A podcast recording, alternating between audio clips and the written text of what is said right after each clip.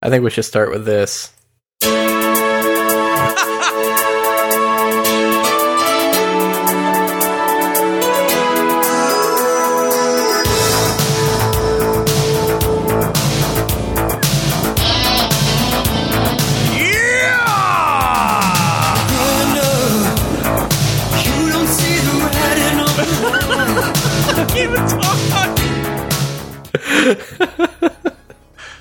Oh, you can't do that to me. All right. Well, we're going to start episode 144 of the PS Nation podcast. Uh, that's Mark. I'm Glenn. How's it going tonight, Mark? I I'm a man in motion. I can't even remember the words. Oh, shit. Oh, you caught me off guard with that one, you bastard. So obviously, we're going to be talking a little bit about the St. Elmo's Fire demo tonight. I'm sure. Sometime. Yes, we are. Yeah. Yes, we are. So, uh, kind of an odd start to the night, but what the hell? We got to throw a throw a, a boomerang to everybody every now and then. Like, right? Repeat. Um, so, so tonight we we actually got some cool stuff tonight. I, I'm actually pretty happy with what we got. Uh, new releases, uh, or what new release for next week? Uh, a bunch of news, some really cool stuff. What we're playing. Uh, we'll talk a little bit about maybe our Game of the Year awards. Uh, a little mention of there. Uh, my preview of Heavy Rain. Our on the crapper review of Crimson Room Reverse from Zavari for PSP.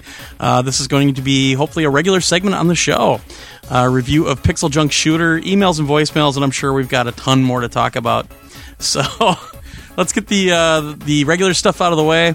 If you want to email us, you can do so by sending your email to podcast at psnation.org. That one again is podcast at psnation.org.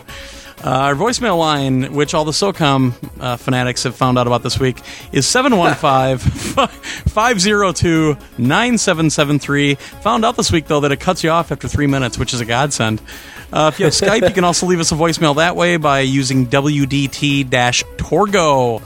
Uh, don't forget to look for us on Facebook. Do a search for PS Nation Podcast.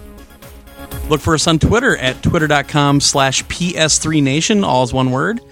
And don't forget, FuriousGamer.com. You go there, you can listen to some very cool gaming podcasts being streamed live over the internet. Well, not live, I guess. Just the latest show over every week. Yeah, it's not live. It's not like we're doing it now or something.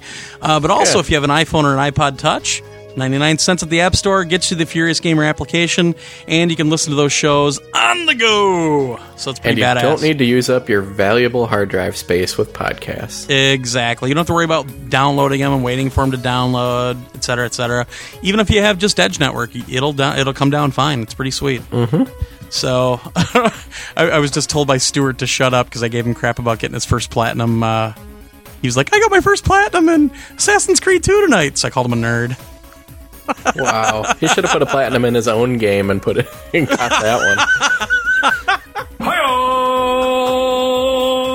We love you, Stuart. so, all right, Mark. Well, uh, why don't you do your uh, your your quick job here tonight? Uh, the only crap that's coming out next week is Guitar Hero Van Halen for PS3 and PS2. The game that they couldn't even give away. Yeah, forget that. Ugh. I think it's officially the end of the year. Is there? I don't think the only notable title that's not even PlayStation based that I think is coming out before the end of the year is that Final Fantasy Crystal Chronicles Crystal Bearers for Wii because it comes out like the day after Christmas. Right. Right. Yeah, I think everything's So- done until. I think Yeah. everything's done until January now. Until like what January fourth or something for Bayonetta. Yeah. Holy shit! Oh snap! Hopefully Sony fixes it. Mm-hmm. Yeah, I doubt it's gonna happen by January fourth. yeah, me too. But what do you know? Well, who knows? Which means if you buy the PS3 version, hold on to it for two months until you play it. Kind of like I did with Brutal Legend. There you go.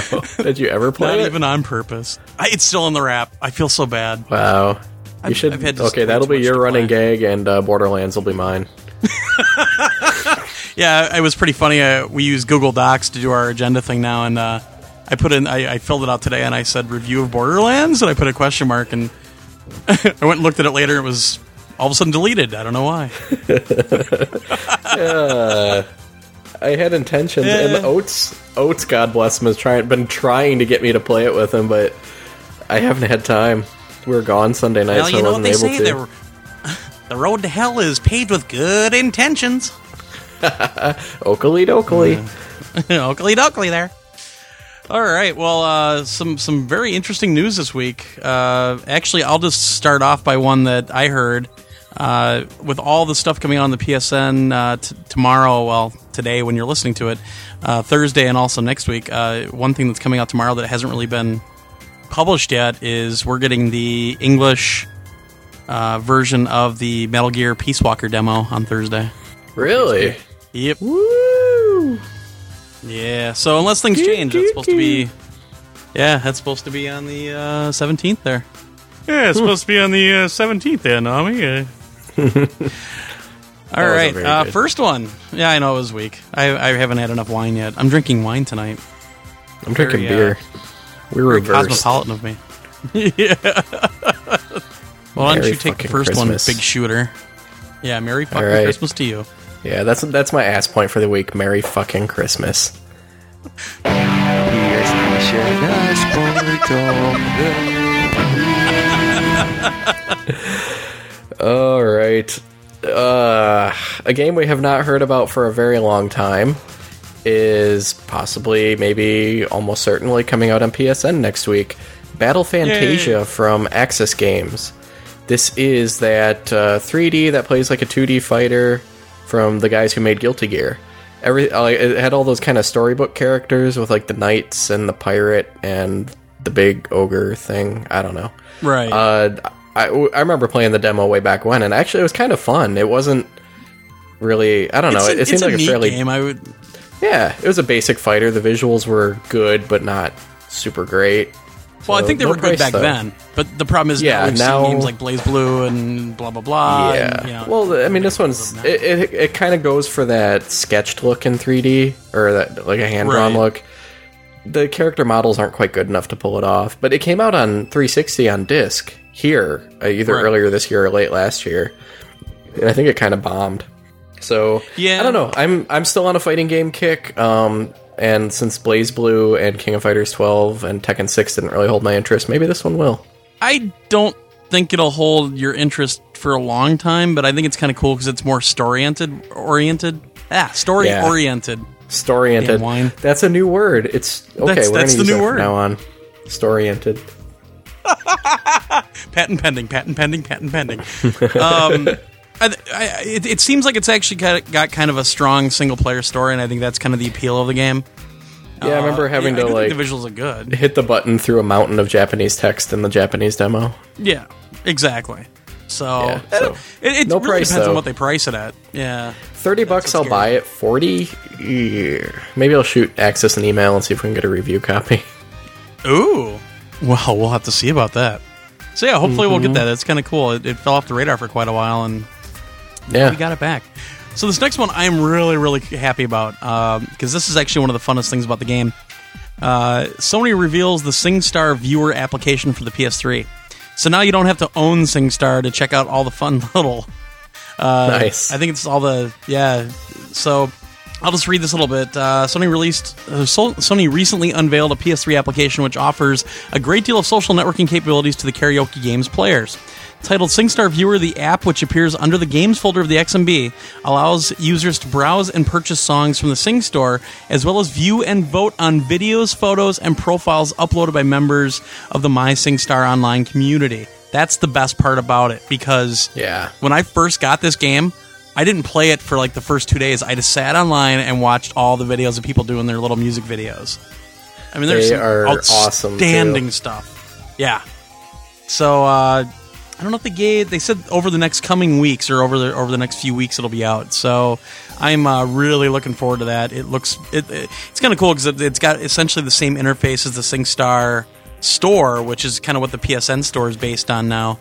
Uh, so very similar in interface, really easy to get around. But I'm telling you to grab these videos, and the videos come down really fast when you're in the game. So I would assume it's going to be the same here. But I'm telling you, there's even a video of uh, Gem, unless he took it down. There was a Yeah. couple of, of, uh, of videos of Gem like just singing into the mic, staring at the screen. my God. I'm from the future. I'm Governor PlayStation. All right, you get the next one. PSN Digital Comics launched today, which is probably a couple days ago if you're listening to this now. Um, this is for the PSP, of course, with PSP firmware 6.20, which included the Digital Comics Reader application that's accessible under the extras icon on the XMB. You can now download all your favorite comics, not really all of them, but you can hit up the PlayStation blog and see the launch list. There's actually some good stuff in here. Lots and lots of Marvel stuff, but I was a little surprised to see like G.I. Joe in there, especially the classic Yeah. stuff, because I was a big G.I. Joe comic fan. Well, plus Daisy Duck. I mean, come on, that's all you need. And Scrooge McDuck. Now Scrooge McDuck, Duck. I'm all right with. yeah. And Drunken Gamers Radio should be happy to see Zombies versus Robots in there. Oh yeah, I, I hear they like zombies every now and then, even though they didn't name their site, you know, zombiepanic.com or anything. that would make too much sense. Mm-hmm. and nobody knows what we're talking about. All right. I know. There you go. Go get some comics, peeps. Yeah, nerds. Just kidding. I, I have comics too. All right, the next one. Uh, they put this up on the PlayStation blog, but uh, hey, do you not have $100 but you still want the God of War 3 Ultimate Edition?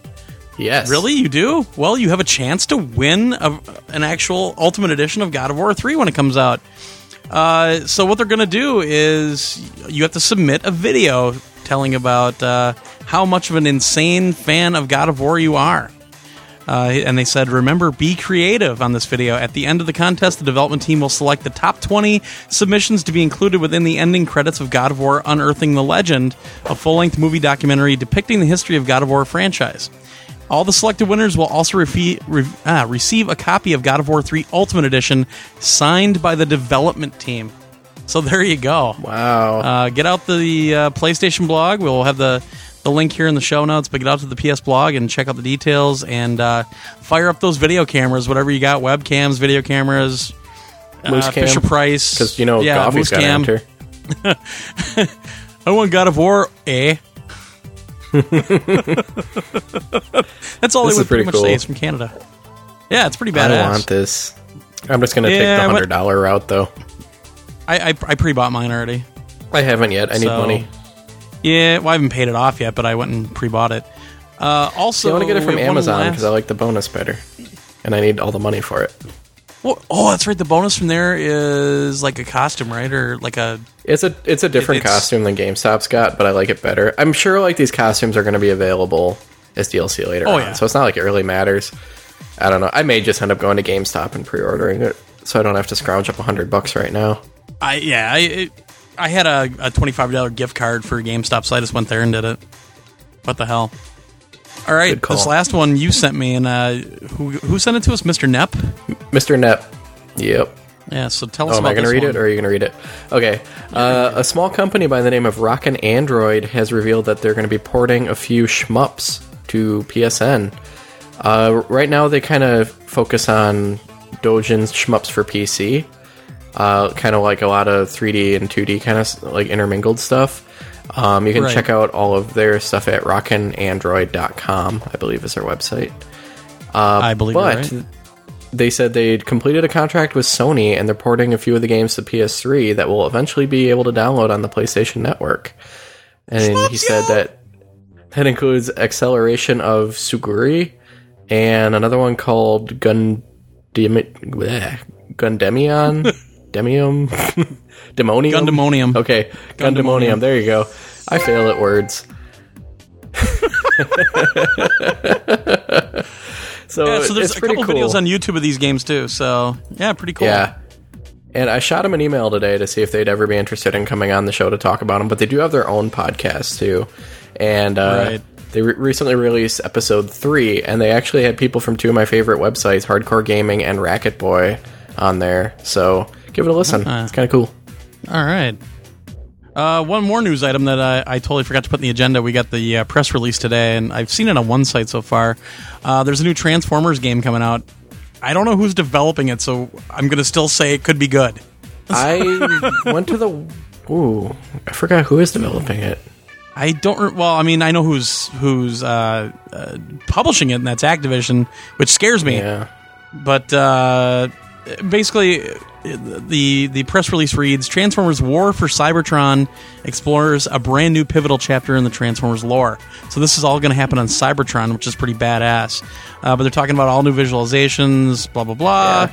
Yeah. There's a teaser out there showing Optimus Prime. Oh, really? Actually, showing a lot of stuff. The teaser is actually really fucking cool and gets me excited.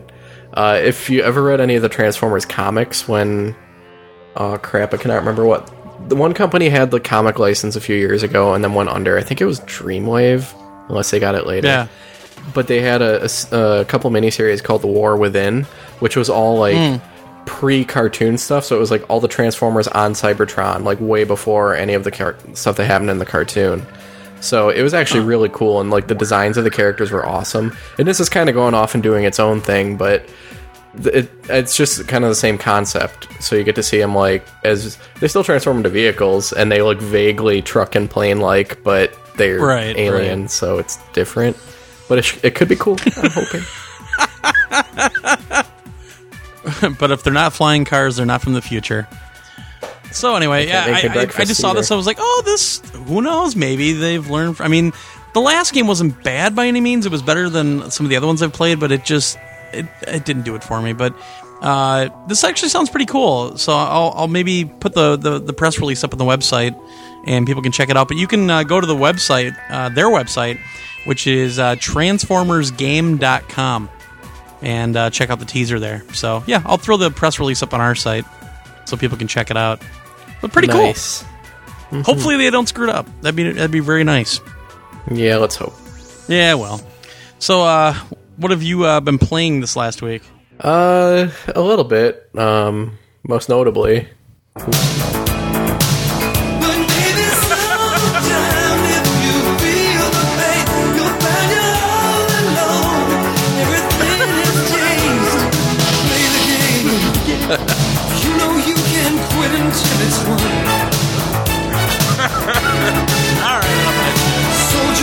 I was really hoping he'd say Salem Almost Fire in there, but he didn't.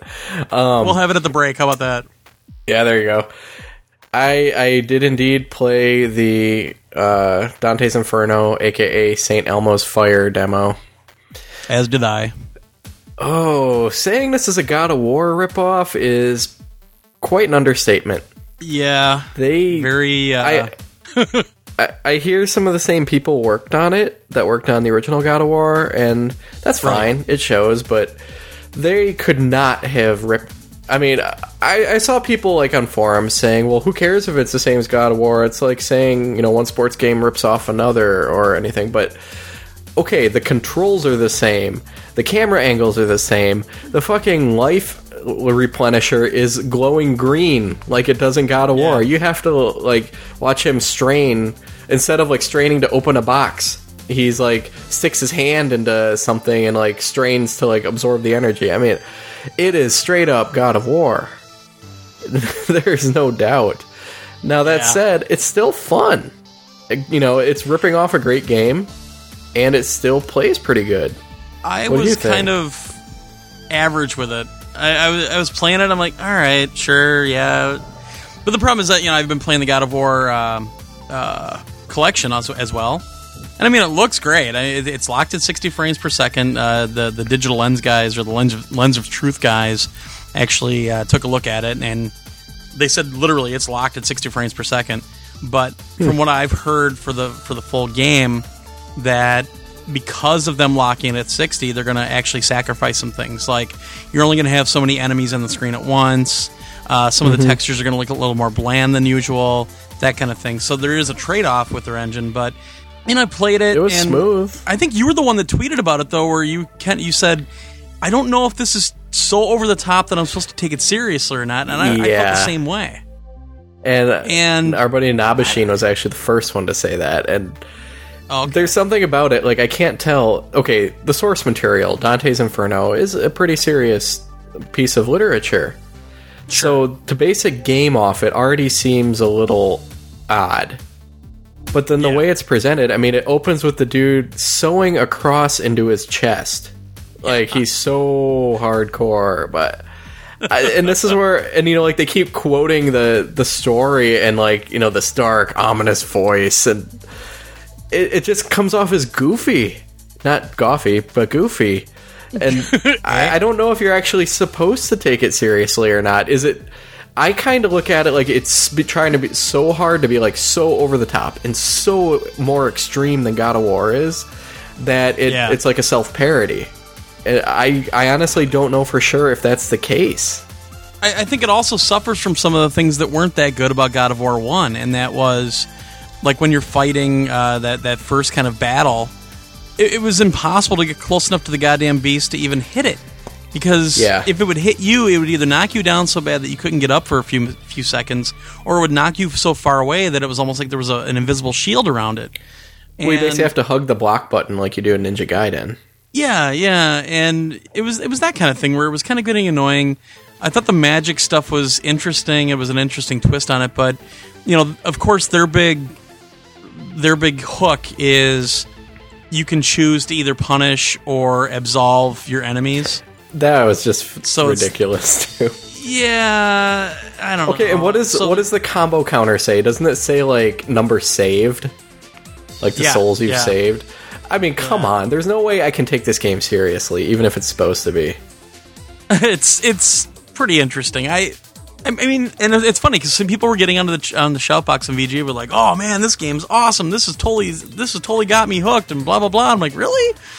I I just didn't But see, I- much of it, and and I thought it was ridiculous, but I still enjoyed it. I thought it was fun. I played it on normal, and I thought it, I had this problem with the original God of War 2 a little bit, where it seems like after a while, enemies take way too many hits to kill, and you're just like stuck slamming the buttons forever. And it, it felt like that in a lot of places. Like there were just sequences that went on way too long, in my opinion.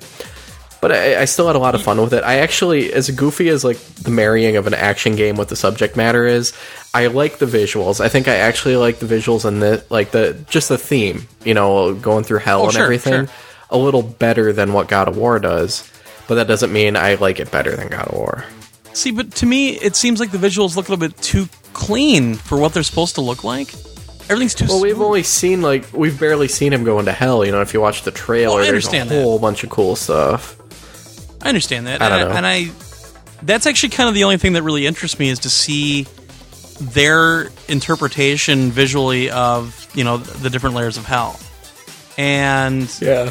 that would get me to play the game. In in terms of me wanting to go buy this game, I really don't want to because I've got the God of War collection and I've got God of War 3 coming out in March. I, I have other games to play and I don't I just don't see time that I can set aside for this one. And I don't know. Oh no, just- I'll I'll rent it. I enjoyed it, but I didn't love it. that. yeah. I I'm gonna bug EA for a review copy, but I don't know if we'll get one. But yeah, I I wouldn't buy this. I would wait for It like still okay, surprises me that you know they went so far to get the timed exclusive for the demo and everything for a game that I mean, just quite literally is a direct comp- competition for God of War. You know, Well, no, that's and- why I think PS3 got the timed exclusive and is getting the sole limited edition. They're, I think they're only doing that to try to drum up interest because they know it's just going to get trampled by God of War when it comes out. Well, that's true. So they're trying to pump it up as much as they can. I mean, Xbox, I think it is going to do fine. I've seen a lot of people saying that Xbox users will get the God of War that they can't have. Right, and So oh, it's going to sell yeah. way better on 360. Oh yeah, definitely.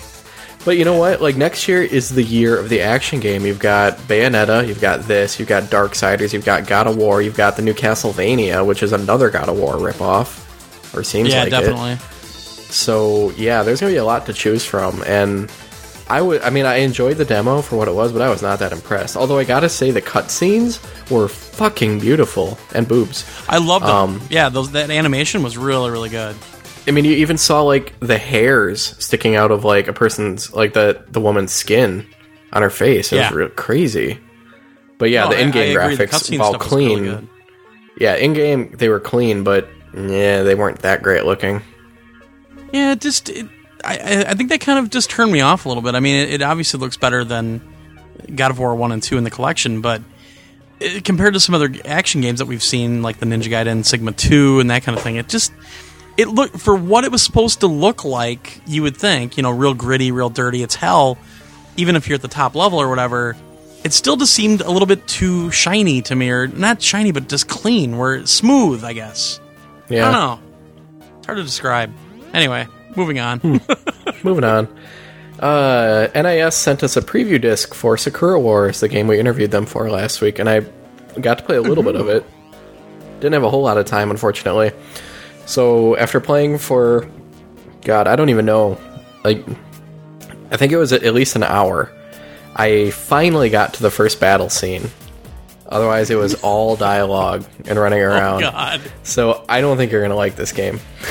So it's like Kingdom Hearts 2, You're saying? Oh no. kinda and uh, like i hate to say it but i think my tolerance for jrpg dialogue is actually diminishing mostly after playing like dragon age and mass effect which are really well written and have really well done dialogue i'm not saying it's bad but in a lot of jrpgs it seems to take them a long time to say anything and this one while it's well done so far it doesn't seem a whole lot different than that. I'm not trying to knock it because they actually do some cool stuff with the dialogue. Like they were saying in the interview you've got choices in a lot of parts where the little meter is going around your dialogue window and you have to quick pick one of the choices to keep it going. And it's actually pretty cool. And uh, the the responses are actually pretty funny. The game is just goofy in itself. The, the gist of the story is you are a Japanese cadet, you're 19, graduating from the military academy, and your uncle sends you to New York in the, the 1920s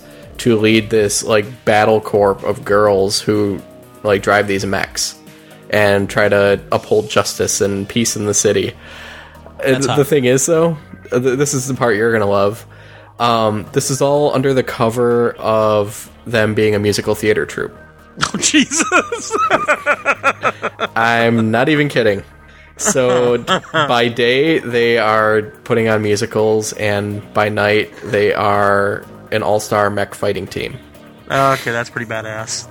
Yeah. so like the dialogue is pretty good and it's funny. And it, there's just a lot of it to wade through before you even get into the game. Like I actually saved it right at the first battle, so I'm still going through this tutorial because it was like quarter to 12 and I was so tired. I'm like I got to go to work tomorrow. I got to turn this off for now. So I'll be playing some more of that. But uh, I've been playing with the English dialogue, and it's ac- I think it's actually pretty well done so far. The artwork is great. Everything looks really nice and crisp. It like it's mostly still images and talking heads, but what's done is good. But there actually are a lot of anime sequences, even just in the beginning, to illustrate stuff, and they are like fantastically done. They're like gorgeous.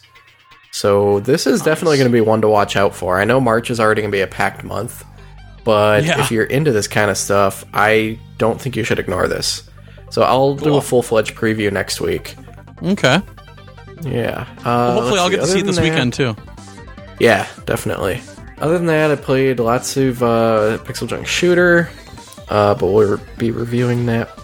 Uh, more Mass Effect and Dragon Age on PC, and I think that was kind of it. I downloaded a couple right. Japanese demos. Oh, I downloaded the Japanese demo for Wizardry, and it's all in Japanese text, of course, so I can't play it. but it's got some nice art. you know what's funny in my in my well, go ahead. I was gonna say uh, you would think that you know a, a role playing game demo that you get from Japan would be in English, but wow. Yeah, I know. I just wanted to see it because I, I didn't even know they put it up there, and yeah, I checked it out. But uh, I was gonna say in my review of Class of Heroes, that Atlus PSP game that came out, I actually described it as like anime crossed with wizardry. And ironically enough, the studio that made Class of Heroes made the new wizardry. so there That's you go. cool. Yeah, I actually right. kind of hope that one comes here. I highly doubt it because Wizardry is basically it's not a text-based RPG, but you've got still images and like 3D dungeons. So there's a lot of text they're going to need to translate because every like all the action is text-based. You know, like so and so attacks and rolls a three or whatever. I, I don't think this one will be coming here, but it'd be nice. Eh, you never know. There's other stuff that came Yeah. over that we never thought would. That is Like- true. 3D dot game heroes, etc., etc., etc. Yeah, I can't wait. Yeah. Uh, so me, I, I really didn't play a lot, but I well, I played a lot, but not a lot of different games. Uh, of course, started off with some Modern Warfare Two. And I uttered some really interesting words last night uh, while I was playing it, and I uh, said, "quote I think I want to go back to Killzone 2." Um, I'm still well. I mean, there's still glitches. Uh, COD 4 definitely came out a lot more stable than this one did. Uh, I'm still having fun with it, but I'm not engrossed in it like I was for, for COD 4 or with Killzone 2. And I just, I don't know. I, I haven't gone back to actually finish the single player yet, and I, I just don't feel compelled to do that. I still think it's good. I just don't think it's game of the year material. You know what I mean? It, it's it's it's good. It's just it just doesn't really it doesn't really live up to my expectations for. I don't know what it is. I I'll play it more. I'm up to level 40 now or something. I got the M16 last night, so maybe things will change now. I don't know. I have yet to play the multiplayer. That's wonderful. um, what else did I play? Well, a bunch of PixelJunk Shooter, which we'll be talking about. Played a buttload of uh, Gravity Crash, which, uh, if everything goes right, you guys should be hearing the music from the game all the way throughout this episode. Uh, uh, Stuart was Either that, or we're just going to loop St. Elmo's Fire. yeah, exactly. One of the two. Yeah, so playing a lot of Gravity Crash, and like I said, if if if we're lucky and everything came through correctly, because I got to try it after we uh, record this episode, uh, Stuart is actually getting us the full soundtrack for the game done by Cold Storage. So if everything went right, you should be hearing that music behind the episode this week. And uh, if you like it, grab the game. I mean, this music's all the way throughout that game, and it's uh, pretty goddamn badass. Uh, Also played some a little bit of Warhawk. I don't know why, but I just hopped on Warhawk the other night. Played that for about an hour. Uh, played a little bit of Killzone 2, actually, not a lot, but I played a little bit just because I wanted to do a comparison. Played some uh, some Battlefield 2 on the PC. Played a bunch of the Battlefield Bad Company 2 beta, which is ending on the 21st. Say it ain't so, EA! Uh, that is so badass. For you guys that aren't in the beta, trust me, Shit, this game is going to be yet. freaking awesome. Yeah, it is is going to be awesome. Uh, We have you have to be on a good squad though. You have to be on a squad of people that you know. And if you do that, and if, and if you have a decent team, you can hold your own. And it's only one map, but we have had just an awesome time with it. Uh, we played one round. I think they're 30 minutes. We played one round where I don't think I died for 15 minutes. We just kept dominating. So, absolutely loving it, and really, I think that's one of my few surprises of 2010 already. Is that Battlefield Bad Company 2? If they stick with the formula of the beta, that game is going to be freaking awesome. Uh, so, played a lot of that. Uh, no more Mag Beta. Aw. Uh, let's see. Played a little bit of Critter Crunch. I, I got a couple more things done. Nothing great. Um, is that it? Oh, some SOCOM confrontation, but only a couple rounds to check out the new uh, patch. And uh, yeah, and then we got all those voicemails. Did you buy my Magic Clash of Heroes yet? No, they were out of it. I went to Best Buy by where I live, and they were out, so I did not buy it. Epic fail. Not on my part, on Best Buy's part. Uh huh. Yeah, and then I watched some movies. I watched. Uh, I got Inglourious Basterds, uh, The Hangover, Star Trek, and Woo, Star Trek. another movie on Blu-ray. Yeah. What was the other movie? We we've actually been watching uh, Star Trek season one on Blu-ray. Ah, yeah. Uh, and then uh, also on the PSP, played. I've still been playing that high velocity bowling table on uh, Pinball Heroes. I've just been playing the hell out of that. Like every waking moment, ah, pull PSP, bloop, bloop, bloop, bloop, bloop. Nothing else on PSP lately, just that goddamn high velocity bowling table because I'm trying to get a higher score. Uh, and also, Oh. as of today, OmniLaw still has not beaten my score. He thought I said something else, and I went and checked it, and I'm still beating his ass. So yeah, take that, bitch. That's hot. that is hot. So yeah, uh, other than that, just dicking around with the video capture stuff and uh, doing some other stuff for the website. You know, wrote up my heavy. Oh, and then the Heavy Rain uh, preview disc, which we'll be talking about in a minute. So that's about it. Well, we'll take a break. So Mark, can go pee, and then when we come back, Yeah, we'll talk yeah, a little bit about. Game of the Year stuff and uh, our reviews and previews and stuff.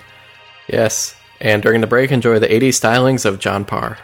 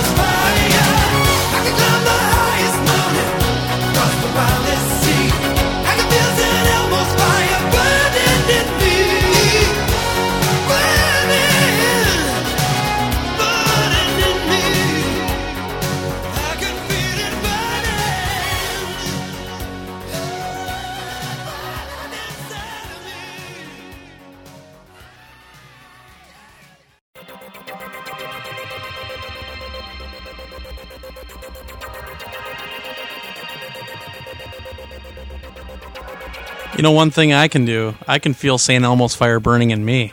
That's just a yeast infection. Uh oh, I better go have that checked. That's just the man trying to get me to use the overpriced health care. Oh, all right. Well, uh, before Mark had to pee, uh, we we talked about um, doing some voting and everything. We didn't do this last year. We kind of skipped it last year, but we're going to do some Game of the Year awards this year. And we're just putting everything together at the moment. So we've got some categories and everything. But what the plan is, is hopefully in about a week or two, we're going to get everything posted either on the psnation.org website, if we can get that done, or they'll go over on the forums over at VGEVO for everybody to vote. So all for all of our listeners to go and vote on what they want for each of these categories. So right now, what the categories we have, and this could change, but the categories we have so far are best PSP game, best graphics, best action adventure, uh, best sports game, best RPG, best shooter, best fighting game, best puzzle game, best online multiplayer, best PSN title, and of course, game of the year. So uh, we're just kind of filling things in right now. Mark and I need to discuss, you know, what we want in, in each of the categories, uh, what we think We is probably the best ones out of. I- I- Exactly. We need to argue and throw a whiskey bottle at each other, and whoever's still standing at the end of that melee will be able to make the final decision. Uh, if both of us are knocked out, then we have uh, sack races every consecutive Sunday until a winner emerges. So we'll let everybody know. We'll keep it on Twitter, but uh, hopefully, you know, like within a week or something, we'll get something posted and everybody can go vote. Uh, we're going to try to do it on our website so you don't have to create an account to do it. And, you know, because everybody always complains, I don't want to, I don't want to register for forums to vote. Blah blah blah. So we'll uh, we'll try to get it there, but we'll have to see. We'll see what happens. So yeah, that that should be pretty fun though. It was fun the 1st time we did it. Agreed. well, you don't even you've never even done it on the show, have you? Yeah, I did it the first year, I think. Didn't Did I? you? Oh, I don't think you Yeah, did. maybe. No, I don't know. I don't think you did. No, you didn't because we'd already had them. I don't know. Whatever. I'm old. I can't remember things. So, all right. Well, we already have the, or I already have uh, my end of it written. Uh, Mark has not even gotten his hands on this disc yet. He'll get it this. It, it's going to be like Christmas Yeah. for you this weekend. Jerk I mean, you're getting so much shit this weekend. But uh, Heavy Rain, uh, we got a preview disc. Basically, it's the first full chapter of the game. It's got little mini chapters in it, but it's basically the first section of the game. Uh, and this is a preview build, so uh, they've already said that there are going to be visual improvements, you know, uh, frame rate cleanups, that kind of thing. So it's it's work in progress that we played, and that's why we, were, we weren't allowed to take any video or snapshots of this build. We found out, so it kind of sucks, but that's all right because I really wasn't ready to do the to do the video yet anyway.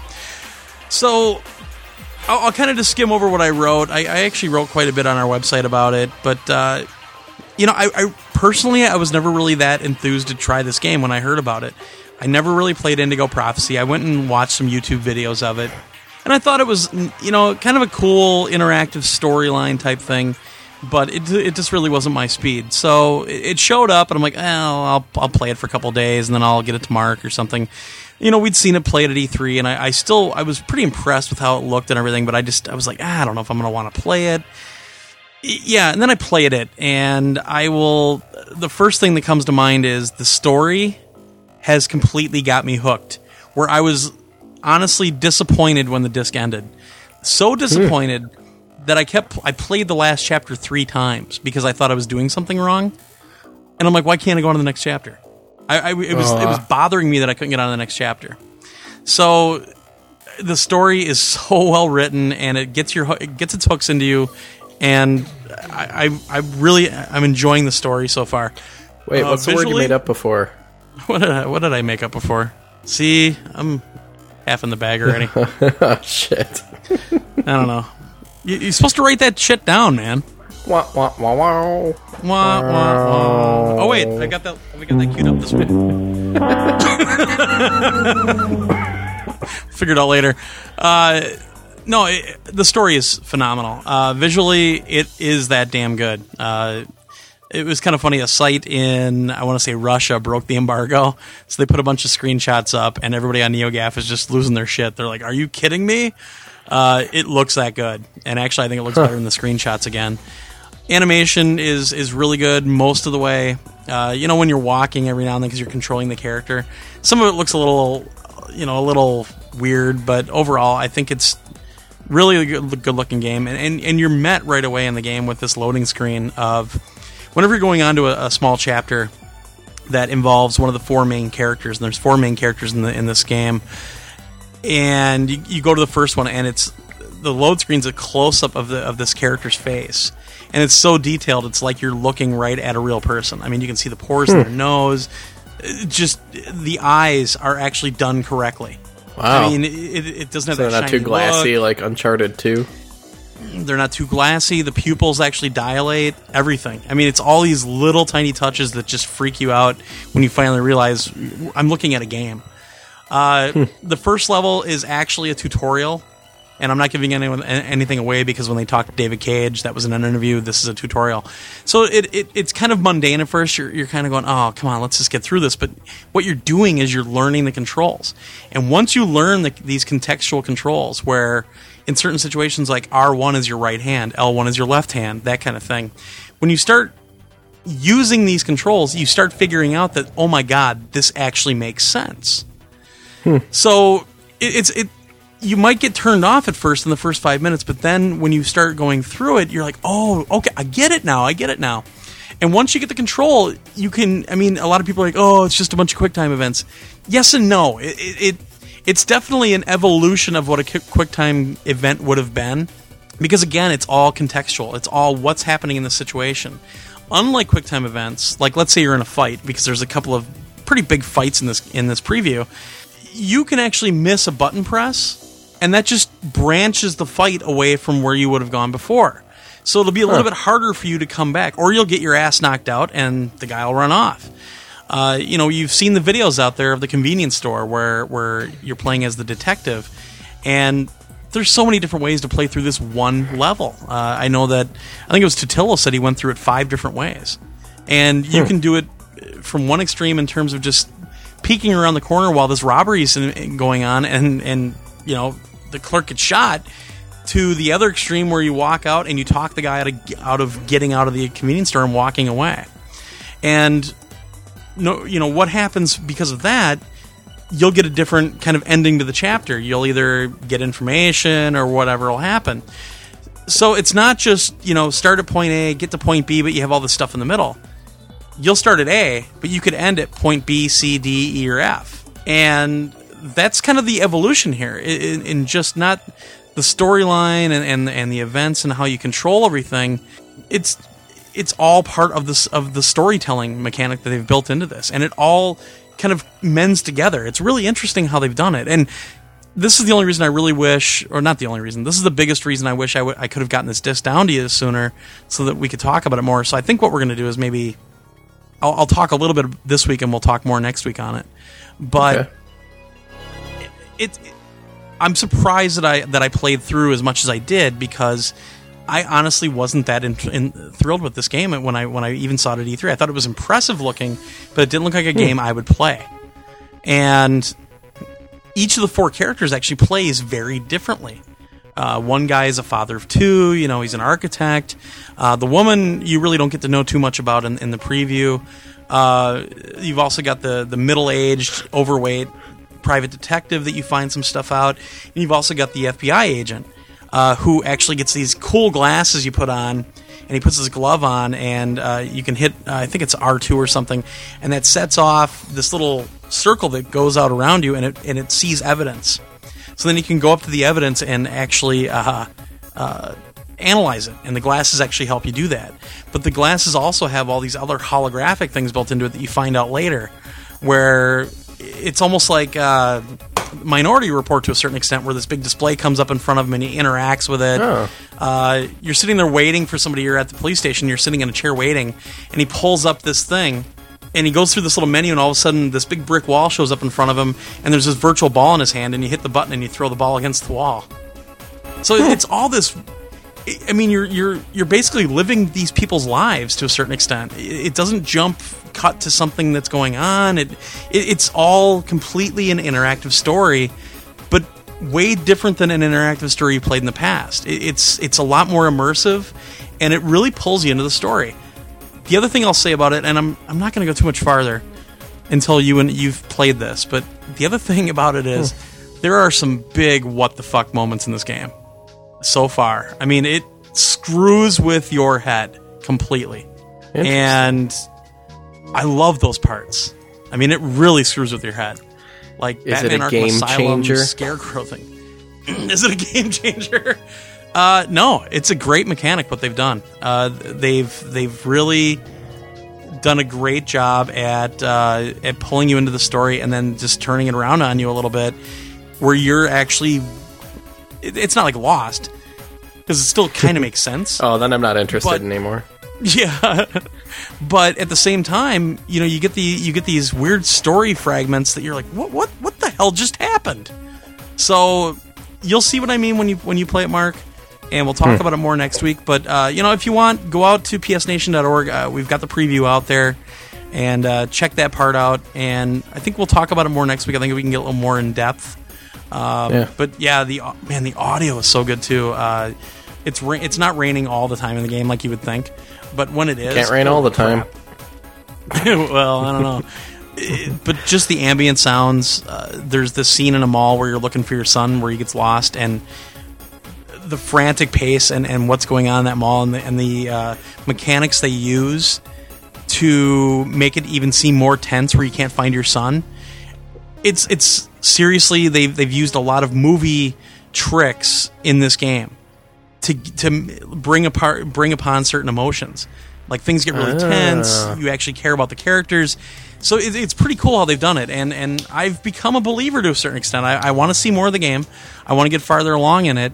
Uh, obviously, we couldn't because of the way the the preview disc stops at a certain point. But uh, you know, I, I got about I think about three or four hours out of it, and I, I'm serious. I'm so hooked on the story. I want to see what's happening. I want to see what's going to happen next. I want to be a part of it. So. I'm a I'm a believer so far. I, I, I'm still not sold 100, percent but it's it's got its hooks in me. All right. Well, I'll play All it right. after this weekend and see if it's that good or if it's all just. Much anticipated game, Fat Princess.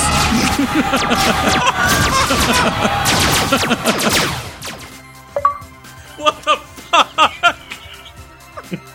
who made? Who, did Sam do that? Yeah. He's fucking. I've been waiting to use that for like two weeks. I'm trying not to hype it because, like I said, I'm, I'm still not sold. I know, it was as close as I could get because I didn't think I could bitch, get you Sam. talking about Mag this episode.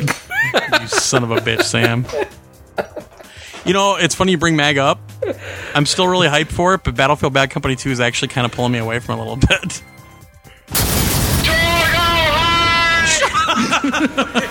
Fucker.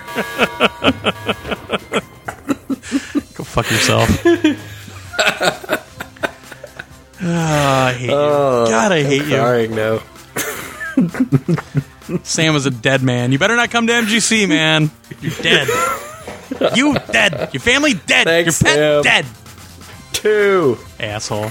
Yeah. Oh, we're gonna get some of that later on. We got some pretty funny voicemails. Uh, all right. Well, our buddy Zavari uh, did the Beaterator review a few weeks ago, and uh, I think pretty much everyone universally just loved it. I, it was just awesome. So uh, I talked to him, and uh, he, we're going to start a new feature on the show, and he's going to try to really focus on PSP Minis titles. He might, you know, he might do another PSP title here and there or whatever, but he's going to try to focus on, on Minis titles so far. And we've decided to call this On the Crapper because where else do you play your PSP? So uh, this week we've got a review of Crimson Room Reverse uh, for the PSP Minis. So check it out.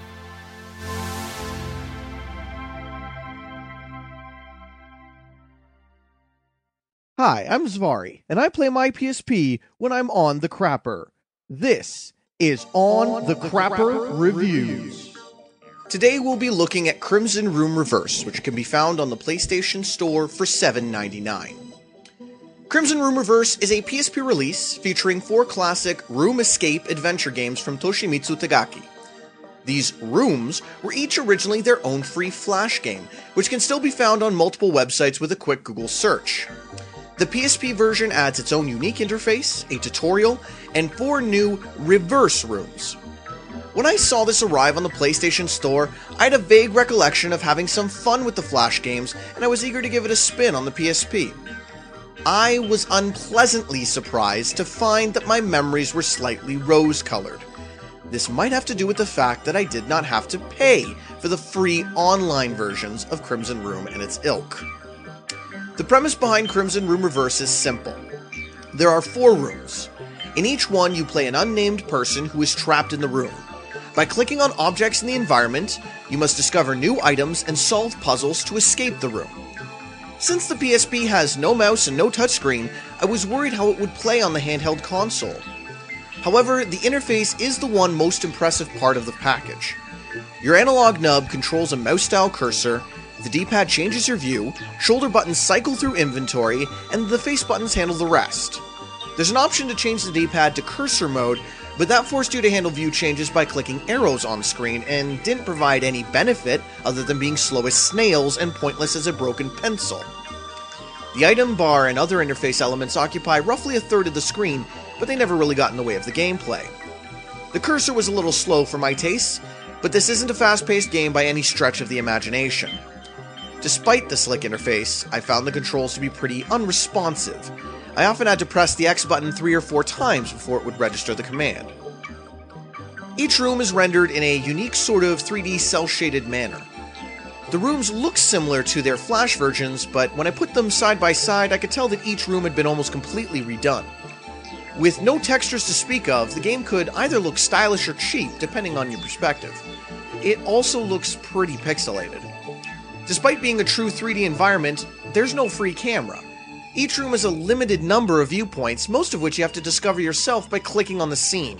Because of this style, each viewpoint looks like a 2D drawing. You can't tell it's 3D until it changes view and swings smoothly into the new viewpoint. The puzzles are at the heart of any point and click adventure, and here is where Crimson Room Reverse both makes and breaks itself. There are four rooms Crimson Room, Viridian Room, Blue Chamber, and White Chamber. While the goal of each room is the same, they each present a unique method of going about it. Part of the nostalgia I had for these games was remembering how neat it was to build a shrine to ease his tortured soul to escape the Viridian Room. I must have forgotten, however, how often I had to refer to an FAQ to solve most of these puzzles. There is rarely a simple or even logical solution for many of the puzzles in Crimson Room Reverse. How am I supposed to know that the reflective CD, and not either of the pictures, is supposed to be placed on the shrine? Why won't the guy on the other end of the tube system accept my money until after I dial for help? How am I supposed to know that I have to click the yellow curtains a billion and one times to make the key fall out? If I hadn't been checking YouTube for video walkthroughs, I wouldn't have figured any of this out. This frustration extends to the viewpoints.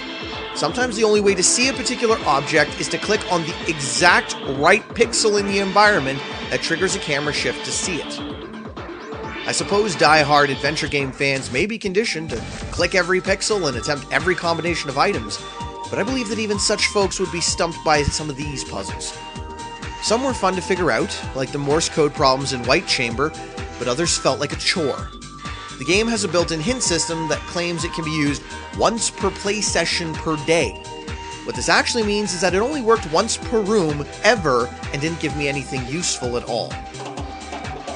There are a few sound effects and a little music in the game. I liked the music. It built tension and made the rooms feel like a desperate race against time, despite the fact that you can take as long as you want and there is no way to lose. The sound effects were pretty weak, as well as inconsistent. The curtains in the tutorial room made a noise when clicked, but the same curtains in Crimson Room are silent. Why? All in all, the audio work was a mixed bag and indicative of a game that received little to no quality control. Speaking of which, the translation has some pretty glaring errors. In one spot, the tutorial you told me to use circle to confirm my commands, despite the fact that the game uses the X button for this. It was clearly an artifact from the Japanese version of the game, which would use circle instead of X. There were also a number of spelling errors. In general, all the game's text was poorly done. Paragraphs would have no formatting, even on in game objects like a journal. Some hints didn't even fit on the screen with no option to scroll the text. It actually looked worse than the Flash version when it came to text, and that's saying something. By now, you might have noticed that I have constantly referred to the game as having four rooms, even though it bills itself as having eight. What about those four reverse rooms? Turns out they are just the same original four rooms with a couple more items added. They don't change the layout of the rooms, they don't offer up new puzzles, they don't add any additional challenges. They simply add a few additional steps to the same puzzles you have already solved, increasing the average time to complete a room by a couple of minutes. In all, it took me about two hours to beat all levels in Crimson Room Reverse. I could have taken longer if I had forgone walkthroughs and opted instead to beat my face against its logicless challenges. But that kind of prolongation didn't seem fun at all. That is what Crimson Room Reverse is missing. Fun. Don't waste your money on Crimson Room Reverse. If this sort of thing really interests you, fire up your web browser when you're not on the crapper and find one of the many free versions of this game. So, how does this game wipe up? When it comes time to flush, Crimson Room Reverse is a wipe with cheap brown paper towel. It is not a game I will be playing on the crapper again.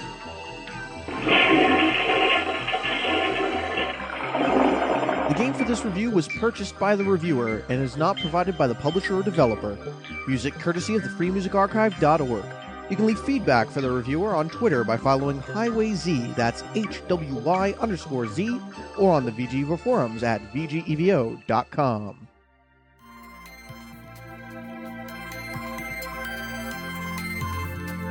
All right. Well, thank you very much, sir. And uh, if you uh, liked what you heard, let us know. Put it out in the thread. Put it up on Twitter. Let him know. And uh, if you didn't like it, well, shut the fuck up because he's gonna he's coming back. I thought it was good. Yeah, yeah. Very good job, sir. Uh, and I think next week is Fieldrunners, I believe. Hmm. I believe that's the one we're getting. So yeah. nice. All right. Well, so a game wait, that speaking uh, of minis, what? how much does it suck that like three of them work on the PS3? Well, no, they're gonna. Did you hear that they're gonna replace all the files? So I think this week Yeah, I think they need to. you just yeah you, you re-download it and it's gonna work on the PS3. Good, because I couldn't use any Yeah. of the minis I've got. I know it was like two in Europe and one in the United States or two in the U.S. that worked. Yeah, no, uh, they put it up on the blog that it's like the 18th or 19th or something. They're gonna re-upload all of them to the store. You just re-download the game and it works on your PS3, and every one of them's supposed to work. Good. Yeah, glad you brought You that know, up. never mind. Never mind having that for when the firmware comes out. I I know. I thank God we don't work there. No. No, no, really, it's great. It's awesome. No, it, it, it was just we had to bring it out for I don't know. Yeah, we don't work. home is a brilliant Anyway. concept. Oh, Omnilaw's gonna hate on you now. Actually, I, I'll admit, I went into home like eh, that must have been two weeks ago, and they've added a lot of stuff. It's actually getting Oh, a yeah. lot better now. And I even went into the Japanese home through our Japanese account, and I'm really pissed because Irem's or Irem's got a fantastic R type home space. That's what I heard. Yeah, there's a The- the crash R-type- space going in. Yeah, so it, it's almost worthwhile. And I I think I unlocked some home items playing. Was it PixelJunk Shooter? You did. Yes, you did. Yeah, something I was playing. I've heard that that's going to happen a lot more, uh, where a lot of games are going to open up stuff in home now. I think it should. I mean, it makes sense. I, I do too. I, I think that kind of thing is, is what's going to make home work, to be honest. But no, I, I think there's some cool stuff in home as well. I, I, the EA section, I think, is, is still probably the best if you want to go and actually play a game or whatever. Uh, I think the Namco uh, museum stuff, where they actually have a virtual arcade, is pretty badass. I just like to see Yeah, some but more you games still come up. it boots you out of home to go play the game. And Yeah, and that's the only problem. It takes you out of the you know out of the idea or whatever. But uh, I just I, I you know I'm I'm I'm I'm warming up to it. Omnilaw, of course, lives in home, so I have to hear shit about it every day when he IMs me. Dude, you got to do more at home. Yeah, home, home, home, home, home, home, home, home. Yeah, I get it. I still get haven't it. bought any virtual pants. Uh, the only thing I bought is the Ghostbuster stuff. Damn it. Yeah, I didn't. Uh, anyway. All right. PixelJunk Shooter, dude. We got to see this at uh, E3, and I think both of us were pretty damn interested in the game back then. Uh, wow, has it changed since E3, but I think all for the better. Oh yeah, it's a great Yeah. game. It is a very, very good game. So, PixelJunk series, we've had uh, PixelJunk Racers, we've had uh, Monsters, and then, of course, Eden. Uh, this is the fourth in the series. Uh, the soundtrack's done by a band I've never heard of before. I can't remember what the heck they're called either. Oh shit, I can't But do that. Yeah, but pretty mellow soundtrack overall. Uh, Mm-hmm. good soundtrack, but pretty mellow. Uh, seems to repeat a little bit though. I think you It- kind of brought that up. it it wasn't quite as good as I thought it was going to be. Like from the the re- like one trailer that they released. Like the music's good and it's got some pretty cool mixes and weird little samples in it, but it does repeat a lot. And I wasn't as enamored with it as I am like the Gravity Crash soundtrack. Yeah, yeah. Um, but basically, you know, the basic gameplay is you're flying around uh, from a side view, like Gravity Crash. Uh, you've got these little guys to save, like Gravity Crash. But that's pretty much the only thing that's similar in the game, in my opinion. Yeah. Uh, it's basically twin stick controls, but you aim with the right stick. You don't shoot with the right stick. Uh, so you Mm-hmm. fire with R1 and R2, and you grab. No, I think I got that reversed. You shoot with L1 and L2, and no, no, no. grab you the got it right. It's R1 R shoot with R1 and R2 and Yeah. grab with L. Yeah, yeah, yeah, yeah. Okay. Uh, but then if you hold the shoot button down, it'll actually fire off these little homing missiles and everything else. So a lot more frantic gameplay than you would see in the Gravity Crash. And unfortunately, we're, we're going to have to compare it a lot to that because I think people think they're so similar and they're not. Everybody's going to compare it, but they're wrong. I mean, aesthetically, They're very different. they're uh, somewhat like if you look at them side by side, they look somewhat similar. They play completely differently. Well, the level design's very different too.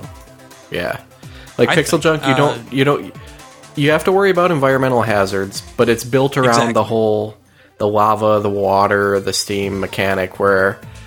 It uh, like water cools you down. You can get like lava suits where you shoot lava, and everything interacts with each other. That's that's the whole thing with the game is that like water will cool down lava and solidify it, and if you like if water hits the the black like oil stuff, it creates steam, and if like the lava or fire hits the steam, it causes the steam to like flare up. And it, that's it. Like you can run into walls. It doesn't really matter. You can accidentally shoot your guys. There's enemies to fight. But where like Gravity Crash, like it's all gravity, like the title says. So you're always fighting gravity to try not to run into stuff because you can die if you hit the walls. It's they, they play very very differently. It's I would almost say PixelJunk Shooter feels slightly more like a puzzle game than Gravity Crash. Or Well, I think like a- PixelJunk Shooter, a also plays more arcade arcade-ish to a certain extent. Yeah, But you're right with the puzzles. maybe. I mean, I'm actually stuck on this one screen where uh, I don't know how to get this last guy, and I'm just like, what the hell am I missing? is that the one where they you don't have a gun and you have to get through the rock? Yeah, you you have water instead of a gun, and you have to get through the Yeah. lava that you've already. Yeah. spin the right stick and you do like a little saw blade maneuver, which I didn't know until I looked it up on a Oh, forum. really? Mm-hmm. I got stuck there too, right, and I had no idea what to do, and I actually had to look that up because I, I never did the. T- is there a tutorial in the game? I think there is, but I never did it. Probably. So I had no I'm idea. a real man. I don't need exist- instructions. I had no idea that movie even man. existed in the game, and that was the only place Huh. I used it. Wow. Um, yeah, I, you know, the bosses are all nice and big. Mm-hmm. Boss battles don't really. They're not as puzzle-ish as the rest of the game is, which is. I don't know if They're it's disappointing or not, but. Yeah, they're little They're- easy. they're I mean, the game itself really is, cool looking. is supposedly pretty short. It, it- yeah, I finished it. Like the there's three worlds, three bosses. The bosses are all fairly easy. The last one gave me a little bit of trouble, but only because I got I was tired and I got impatient, so I kept running into stuff. but overall, like the the bosses aren't that big a challenge. Uh, it does feel short. Like I, I was talking to Scott from Welcome to the Goo, and he 100% of the game. It took him around 10 hours, like going and getting all the guys, all the treasure, and everything and it took me quite a while to get through the game. I haven't like I, I finished the game and I got fifteen percent of the trophy, so I actually have a lot to go back Wow. and do. But the thing is, there's only three three worlds, but each set of levels takes a while to get through because there's a lot of there's what like five or six actual sets or points that you find on each world map. But then there's a lot of subset levels in that that you have to get through before it'll save the game, and they take on average like 10 to 15 minutes at least. If once you get Oh, better, okay. they take you shorter, but you know, I played it a lot, and it it still I played it in several sittings, and it still took me a while to get through. And I expected to be done with it last night, like an hour before I actually managed to finish it. So it'll it'll last you a while. I don't regret, and even he said, you know, he he felt it was short compared to the other PixelJunk games, which is fair because Eden I think was way too long because he had to repeat those levels Well, so much. Plus, it was really um, hard. Yeah. Um, That's what she and said. monsters, monsters, I didn't finish either. But as like a tower defense kind of strategy game, it had a good length, I think. And I never played. Actually, I heard that I PixelJunk people did. Monsters is insanely long. Like some of the levels can take a couple hours or something like that. Yeah. So I, on one hand, I'm a, a little disappointed that there's only like three worlds to go through, but I think more of the disappointment comes from the game being so fun and like the level layouts being so well done that I wanted to see like another world because every world introduces new stuff, like new suits. The Right. third world introduces like this oil that you have to like avoid, and it's actually magnetized to your ship, so it keeps oh, coming for you. you get like yeah, you get like a reverse magnet suit that like repels it some of the like the stuff I've seen in this game is just insanely awesome, and it really, Well, really deserves to be played. And that's one of the things that needs to be talked about is the water and the oil and everything else. They actually use real fluid dynamics to simulate Yeah. all the different liquids that are in the game. So it looks insanely realistic. And when it falls down, it fills into the certain crevices, and you have to actually worry a little bit about, you know, the lava's not turning into rock in this one section. You have to shoot it out so more water can get to it, uh, which in turn also just makes a really beautiful graphic experience for the whole game and, and the aesthetics Oh, are the game, yeah. just very appealing It's Um, gorgeous. On the one hand, it looks like a flash game, but on the other hand, the like the dynamics with the fluid are just incredible. It really does react like you'd think liquid would. I mean, it maybe seems a little thicker and chunkier and cartoony, but that's just because of the the game's aesthetics, I think. But Well, yeah, somebody it- found a glitch already that uh, Dylan Cuthbert put up where you can almost make a water tower. There's something you can do to actually make a whole water tower. really. yeah, he was pretty. He was pretty th- uh, tickled at that one where he's like, "Oh my god, look what somebody found!" So I Yeah. thought that was kind of cool. Nice. But yeah, Yeah. uh, like you said, you, you save guys. There's also these like diamonds that you find throughout hidden throughout the level. There's hidden rooms in a lot of the levels. So all of that Right. leads up to 100%ing it. To actually get into the last boss set of levels, you have to have I think 165 diamonds. So I had to go back and actually I went back to the first level because when I started the game, I didn't realize that all these diamonds were hidden around or that you could grab them. Yeah, So I had like none from the first level, so I just went back and got them and opened up the final level. But uh, it I don't want to give away the ending, but it's I guess you would call it a cliffhanger, and I mean it's pretty obvious we're going to be getting DLC. yeah. There's rumors that DLC's coming. Well, I won't say when, but there, there's rumors about DLC. So Well, I think it's Yeah. more than rumors. Once you finish the game, you'll see. I think everybody who's finished it Yeah. knows. So I think some people might think it's a little cheap that they did that, but honestly, I got more than enough game for ten bucks, and I have stuff to go back and finish if I want to. Uh, to continue with our Gravity Crash comparisons, I think you get more more content for your money with Gravity Crash, just because oh, definitely. there, I think there's more levels, and you get the level editor and all that stuff. But I'm not trying to, you know, talk down PixelJunk Shooter at all because I think it's phenomenal. The the, the two games can coexist, and I really wish they would release a demo for Shooter so people could kind of see that they play very differently, and they're both incredibly good games. It just and this was what I was afraid of. They would come out so close to each other, and people would just compare them to each other and choose one over the other. When I really think both deserve to be played. it, it's it's funny too because I've done the same with both, and that is, you know, I've kind of sunk into the couch and just started playing it to maybe play a level or two, and I end up playing for a couple of hours because I've only mm-hmm. played PixelJunk Shooter once, but I got to that level in that one sitting. Yeah. And I've done the same thing with Gravity Crash, where I'm like, oh, I'll just play a couple levels, and all of a sudden I finish a whole planet.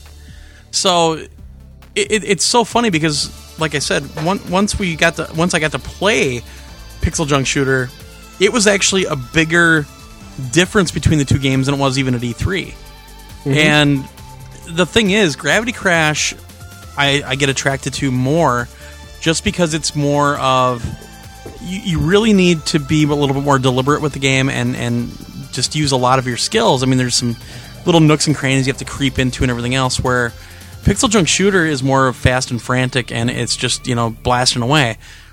I, I kind of like the gravity crash thing because you're always constantly worrying about the gravity and everything else, and you just have to mm-hmm. concentrate more. And, and to me, that just takes me back more. And I think that's what they were going with with the whole retro look and everything else. And they nailed it. They they just totally nailed it on that side. So that's. But I love them both. I really do. I, I think Pixel, PixelJunk Shooter is a great game too. So anybody that emails us and said, "Well, which one would you choose out of the two? Both. That's your. That's going to be the answer you get from me. Mm-hmm. Buy both I hate to say because it, they but are I both agree. that good. And I was kind of surprised because Shooter just felt more like a puzzle game to me. Yeah. I mean, yes, you you fly around, you shoot, enemies pop up, and but a lot of it is like enemies will be sta- like in your way, so you'll kill them. Then you'll go like solve the little puzzle thing, like I gotta blow this up to cool the lava. You come back, more enemies pop up in a different spot when you go back to try to thwart you, and it just Right. it feels more methodical, like a puzzle. And I didn't actually Right. get that much at E3 because it felt like it was more like a shooter, you know, action adventure game to me. And the funny Yeah, thing is, I like, that's one of the they things made that a, changed. yeah, they made a big deal about the sponges because you can get sponges to soak up liquid when we played it at E3, but they're barely in the game.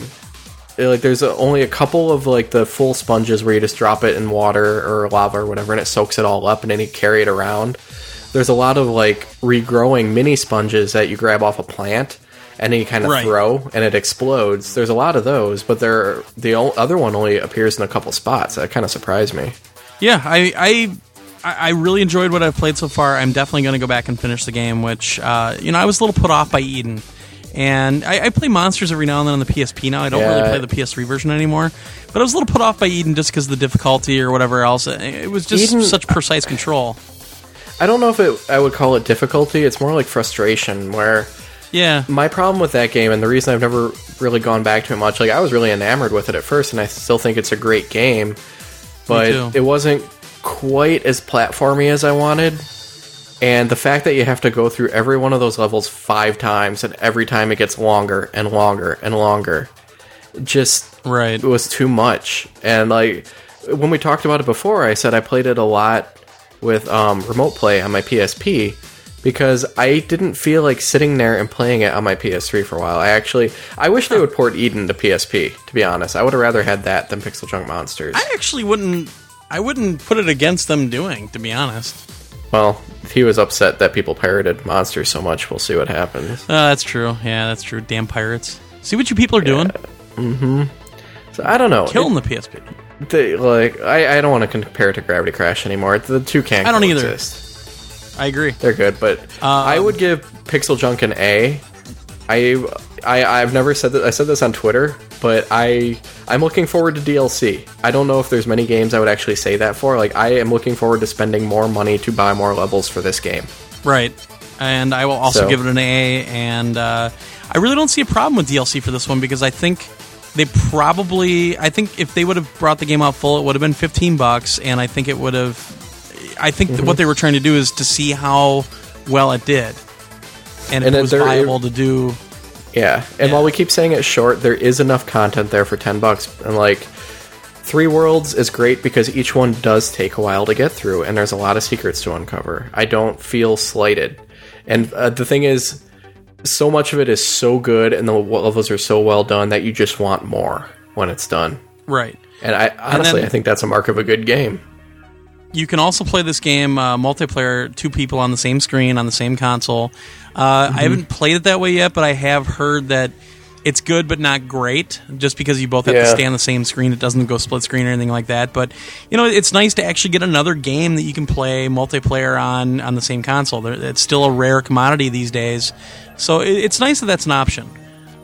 yeah, I was hoping to try yeah, that, but instead, just just laughed at me when I accidentally shot the people I was trying to rescue, and refused to play co-op.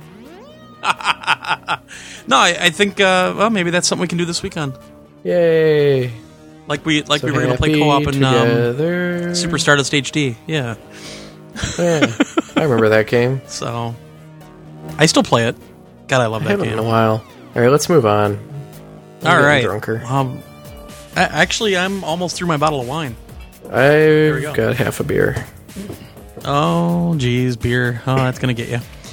So emails and voicemails. We've got uh, uh, three voicemails this week and some emails. So uh, we can start with those, I guess, with the vo- uh, emails. I guess. Let me see here. I guess I'll read the first one because I'm actually the one playing this. Uh, this is from Daniel, and he says, uh, "Hey guys, couple quick questions. What new tables would you like to see in Pinball Heroes? I've been thinking about an MLB The Show table. They could have the flippers like bats, the b- ball as a baseball, and goals like singles, doubles, triples, home runs, and so on. Huh. Uh, some more would be a good God of War table, Gran Turismo, Ratchet and Clank, Patapon, Zombies, a favorite of mine. I know, I know, I know. Uh, Little Big Planet, Assassin's Creed, Batman, Street Fighter, Wipeout, Loco Killzone, and the list goes on. Wow, this guy's really thought this out. Uh, Torgo, what's your high score for the bowling table? Any tips or tricks you're willing to share with us pinball noobs? Thanks again, guys. Keep up the good work, Daniel. Well, um, you know, it's funny. This game is done by San Diego Studios, so I don't think it's out of the realm of possibilities that you're going to see an MLB one. Uh, just saying. Just saying. Uh, What about a Mod yeah, I- Nation Racers table? I think that could probably be be in the cards as well. Uh, I think pretty much anything San Diego does, you're going to see eventually. I'm not sure. I know about a couple of them, but I, I'm not allowed to say. But uh, I, I think anything from a San Diego perspective, you're probably going to see in, in Pinball Heroes to some extent. Um, yeah, God of War, I think would be cool. Gran Turismo would be neat. I think you could do something with that. Um, with the whole car thing, I, I think there's something to be done there. Uh, we've seen a pretty cool car table on uh, Zen Pinball, so it's definitely something that's possible. Uh, Ratchet and Clank makes sense. Patap- man, all these make sense. Well, zombies, f, f zombies. I'm sick of zombies. Except for Street Zombie Fighter, I don't think I it'll can't wait happen just because it, they've got the Zen pinball table with Street Fighter already. Well, and also, uh, yeah, It's Capcom, they, so. yeah. Um, Batman won't happen. Wipeout? I don't think that'll happen.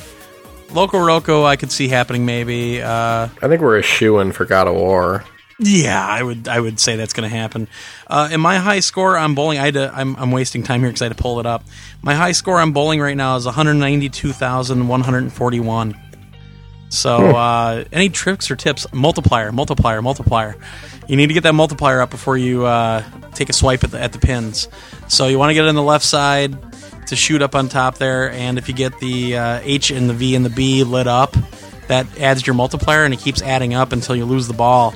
So, uh, definitely build that multiplier up before you go after anything. Uh, that is my best advice. Uh, just keep that ball alive and get a lot of strikes. The, the other cool thing about uh, going to the left side into the into the shoot there is that it brings up this little thing in the middle of the table for hook because you know bowling and the hook and everything else. Uh, You can bounce the ball from the left flipper into that, and I would say maybe every three out of five times it's gonna it's gonna hit well enough to hit get a strike. So it doesn't happen every time. You still have to hit it right, but uh, it it actually it helps you quite a bit. I mean, there's people out there with four or five million, so I mean, there's a lot Oh, to be done in this game still. Oh yeah, uh, their scoring is really insanely deep on that one. It's it's a very deceptive title. It's it's you think it's it's, it's kind of simple and everything else, but the scoring that's built into that is is insanely deceptive. So uh, again, I, I still think the high velocity bowling is the best one out there. Uh, the Uncharted one's a lot of fun. I'm still not sold on the Pain one. I like Pain, but I'm not really sold on the Pain table. I think they're it, they should do some changes to it. I don't know if it'll happen, but uh, I actually sent them some notes.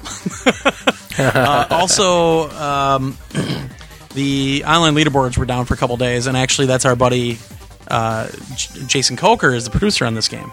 So I emailed him and told him about that, and they got him back up and running. So Cool. yeah. If, if, if they continue on with Pinball Heroes, I think we're going to have Coke on again, and, and we'll talk about that and some other stuff. Maybe we'll get him to bring Travis along. Nice. I think I think we need those guys on again. I think so. Yeah. All right, well, let's do our for- first voicemail. Um, oh my God, is there a backstory to this one? Uh, this is from Black Widow eighty eight. He uh, has his own YouTube channel. He's a big SoCrack fan, as he calls himself, uh, for SOCOM, and he's one of the many, many, many people out there that's not happy with SOCOM confrontation, and he let us know. So uh, take a listen, and we'll talk about it after. I did it. I reached the podcast hotline. Yes. well, this is Black Widow 88 again. YouTube SOCOM fanatic, soul crack addict, to the day I diz I, for shizzle my nizzle.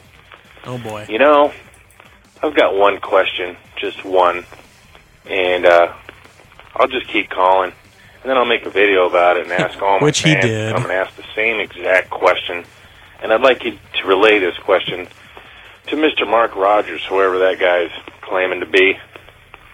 And one question is this: What has happened to the SOCOM community? When you look back at the earlier SOCOM days, when SOCOM was a really great game to play and really hard to put down, there was what twenty to fifty thousand people on at any given night, any given day. It doesn't matter if it's a holiday, whatever. And now, SOCOM barely has a pulse. We're just barely hanging on to maybe seven to ten thousand players a night, and that's a good night. So, my question to Mr. Mark Rogers, and I believe all my fans are going to call and ask the same question: um, What's happening to the SOCOM community, and why do you suppose so many people have left the game? And that's all I have for now. But I'll call back later when I think of something else to ask that guy. No, Tell no. him uh, he's killing the game, trying to change it into Call of Dookie. Thanks. Take care. Oh, that was clever. okay. So I, thought it didn't was know this video got put up. Yeah, uh, it's funny actually. So I didn't know this video got put up. All of a sudden, we start getting voicemails, and it's every single person that calls these voicemails in is asking the exact same question, like verbatim. I go, what the hell is going on? So I start doing some research. Found this guy's YouTube uh, channel, and and there's the video, and it's actually him calling us on the video. So I sent it to Mark to let him know what was going on, and I, I started emailing Black Widow back, you know, back and forth, and we talked on the phone for a little while, and I kind of explained to him that we don't work for Sony, and uh, we don't work for Slant Six, and I explained to him that uh, Mark Rogers is actually a producer at Sony and not at Slant Six. So all these people kept calling, literally with the exact same question, which I let him know, and I was fine with it. And I did, I honestly did this. I, I forwarded his video that he made when he recorded this, and I sent the voicemail to uh, the PR rep for SOCOM Confrontation, and I let him know that I did that, and I said that's all I'm going to do because I really don't care that much about so- SOCOM to go any farther. I like the game.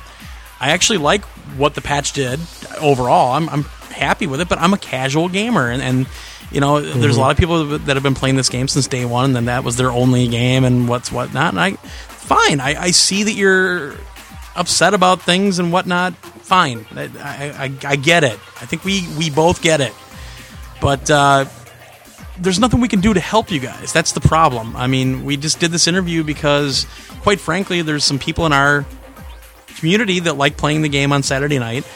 I like playing the game, and when we talked at E3, I said, "Well, when the DLC comes out, I'd love to talk to somebody because I want to know more about it, and I know some of our listeners do." Well, mm-hmm. unfortunately, Sony posted the interview, or that the interview was going to happen up on their official forums, and uh, for some reason, we became the face of SOCOM to a lot of people, and, and that's just not really. Well, you did. I've be. never even played the game. Sure, I- I'll take the blame. Sure. So I'm still glad that we did the interview. Uh, did we get Well, everything out of them? No, but you know, I every single question we asked was submitted by the same people in, in those SOCOM forums, and I thought we asked some pretty tough stuff. I, I challenged him on the on the user created uh, ranked rooms, and you got to realize I can't make somebody answer something, and neither can Mark. I mean, we could maybe go get the lasso from Wonder Woman. I don't know, but I, there, we can ask if they don't want to answer. What do you want me to do? So, whatever. So the problem is this one dude. It wasn't that bad. The voicemails weren't that bad. I mean, I really I was laughing at them because they, they honestly were almost. It was almost like they had a script. But then this dude did today left us nine voicemails, one after the other. so yeah. So if you're listening to this know. and you left a voicemail, we did something about it. I let Sony know, and uh, you've been you have been heard. And uh, I, you know, if you don't want to believe that I sent it to Sony, I don't give a shit.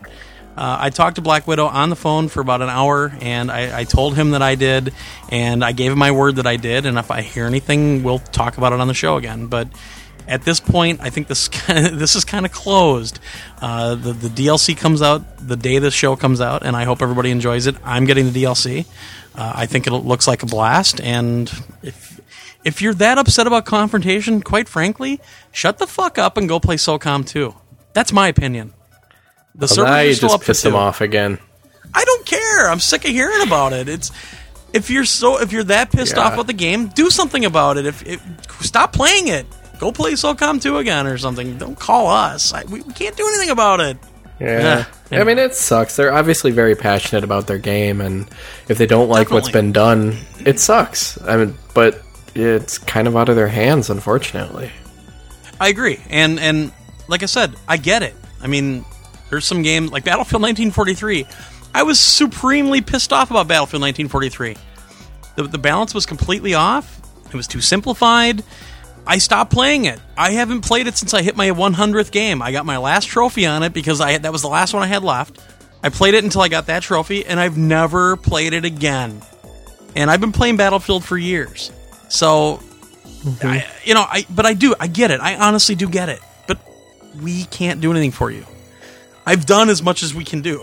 I've emailed off to, to Sony, and uh, Start a what else I voicemail can do for campaign to Sony to hire us to be the official voice of oh god, I don't want that. I don't want that job. No. I don't either, Oh, actually. after after being on those forums, and I, it's passion, I understand, but there are more people on the forums that are just so bitter and so pissed off that I don't want to deal with that. Mm-hmm. yeah. So You're just you know, a pawn, remember? I'm a mouthpiece. Yeah, yeah. I, I mean, I apologize if I sound harsh about it, but at this point, it, it's just laughable to me. Either Yeah. I don't know. Uh, no, we we can we should stop talking about this. It just basically boils down to we were the podcast that happened to get the interview with SOCOM Yeah. producer. That, that's all we have. Like anything that we have to say to him has to go through PR.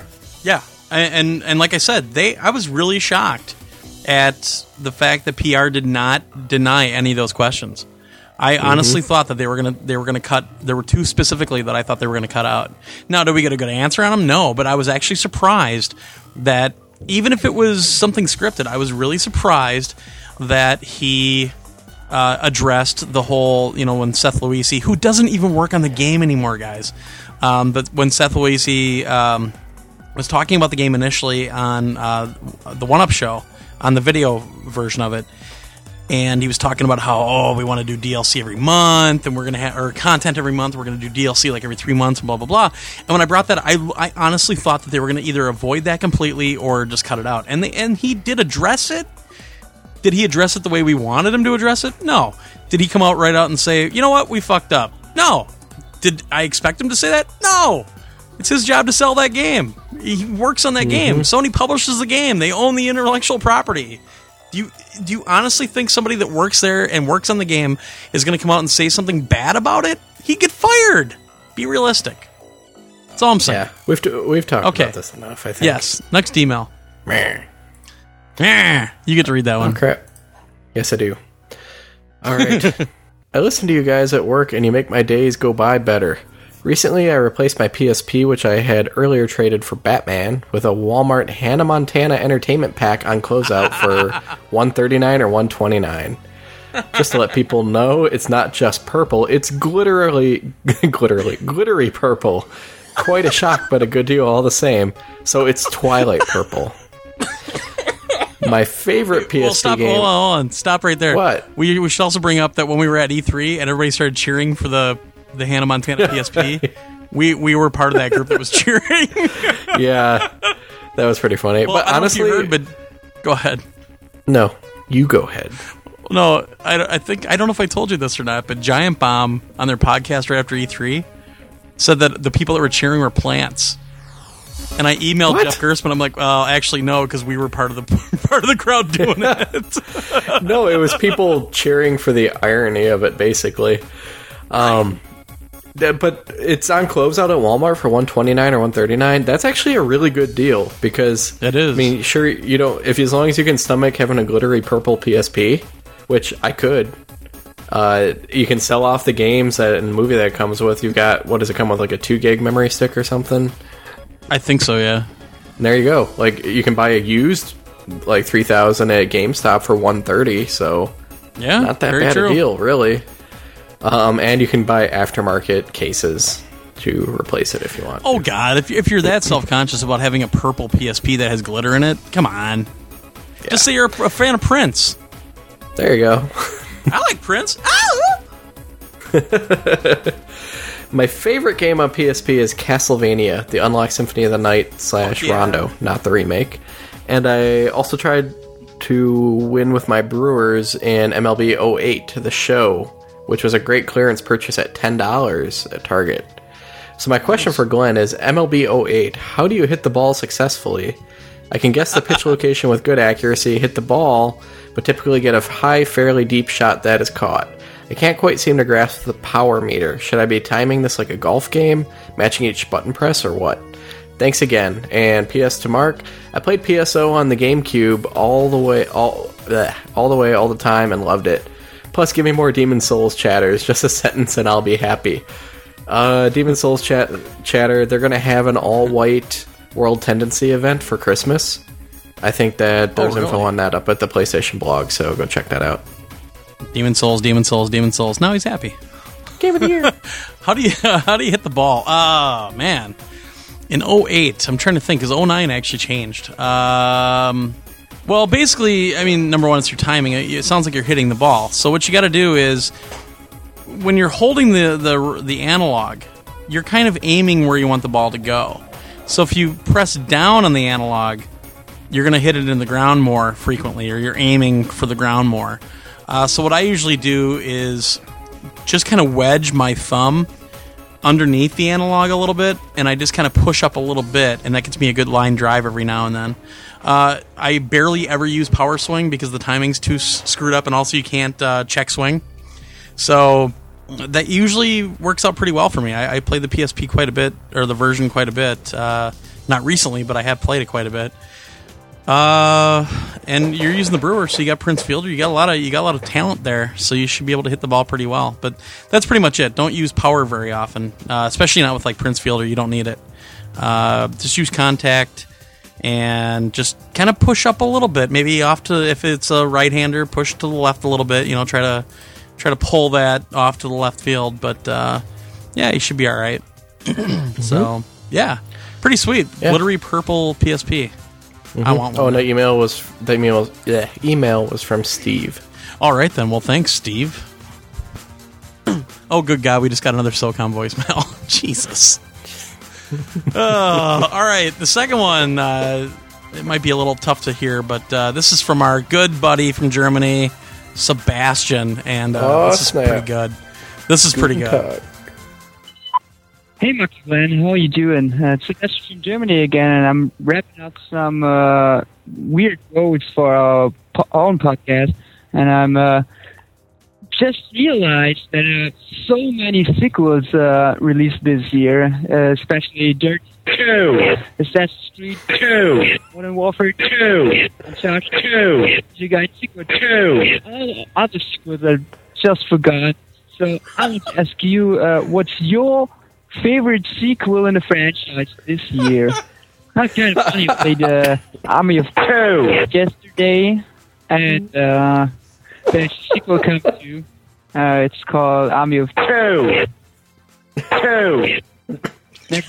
Um, who said he had enough of this uh, two jokes?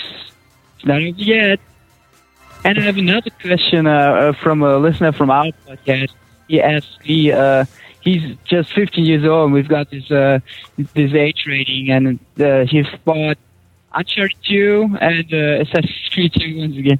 Um, and he's just 15, and uh, they are age rated at 16. So he's uh, asked me, because he can't download the uh, DLCs from, uh, from himself, so he asked me if it's possible or my question is is it possible if his father is downloading the DLC on the same console with his, uh, his own uh, account and if the guy's able to play the DLC too?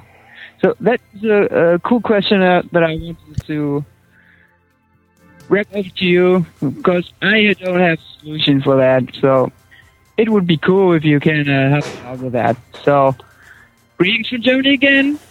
And I hope for you, Mark, uh, you getting your uh, first own uh, two somewhere in the next decade. So I wish you guys, guys a happy new year and uh, great Christmas Eve. And till next time, bye bye. Two. Uh, That's right, who Sam, says it's the not two joke is dead? Oh man, that's awesome.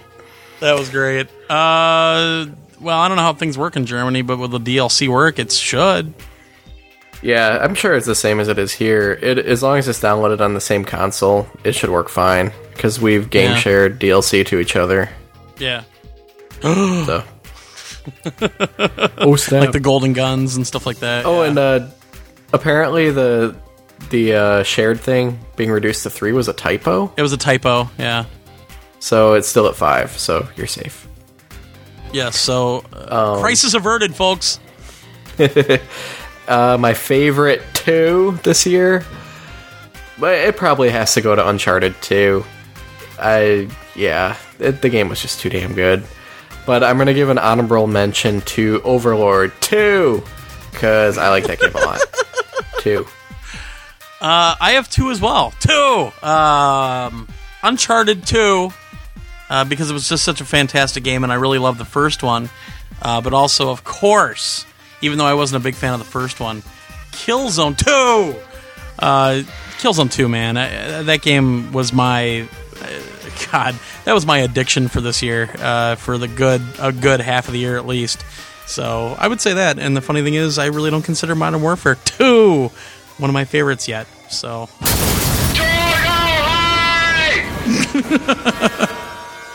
That shit ain't right. What am I hyping now? Fuck you. You're an ass. Two. Yeah, go fuck yourself. Uh, by the way, that's trademarked. Uh, I need 50 cents from you every time you use that. I'll Sam, I'll see you in love. court. yeah, pay me in love. oh, God. Ugh. Uh, all right, next one is from our buddy Sadek Al Hassan, and he says, Hello, PS Nation. First of all, allow me to wish you a good night, and thank you for your hard work. You guys rock. Now I have two questions related to PSP. Number one, why isn't anyone talking about minis? Hey, Zavari just did. What up, what up with that? Yep. Uh, I have yet to purchase a mini title mainly because I am not seeing reviews or even trailers for almost all of them. I guess if I had to rewrite my question, I would ask Are minis bad for you? Uh, and let's stop here. There actually is a website, and uh, a couple of the guys that are our listeners work on that site, and I think it's just minisreviews.com or pspminis.com. I gotta find that now. I'll have to put the link in the show notes. But uh, yeah, pspminis.com. And I think, uh, I can't remember who the writer is on here, but we know a couple of the guys.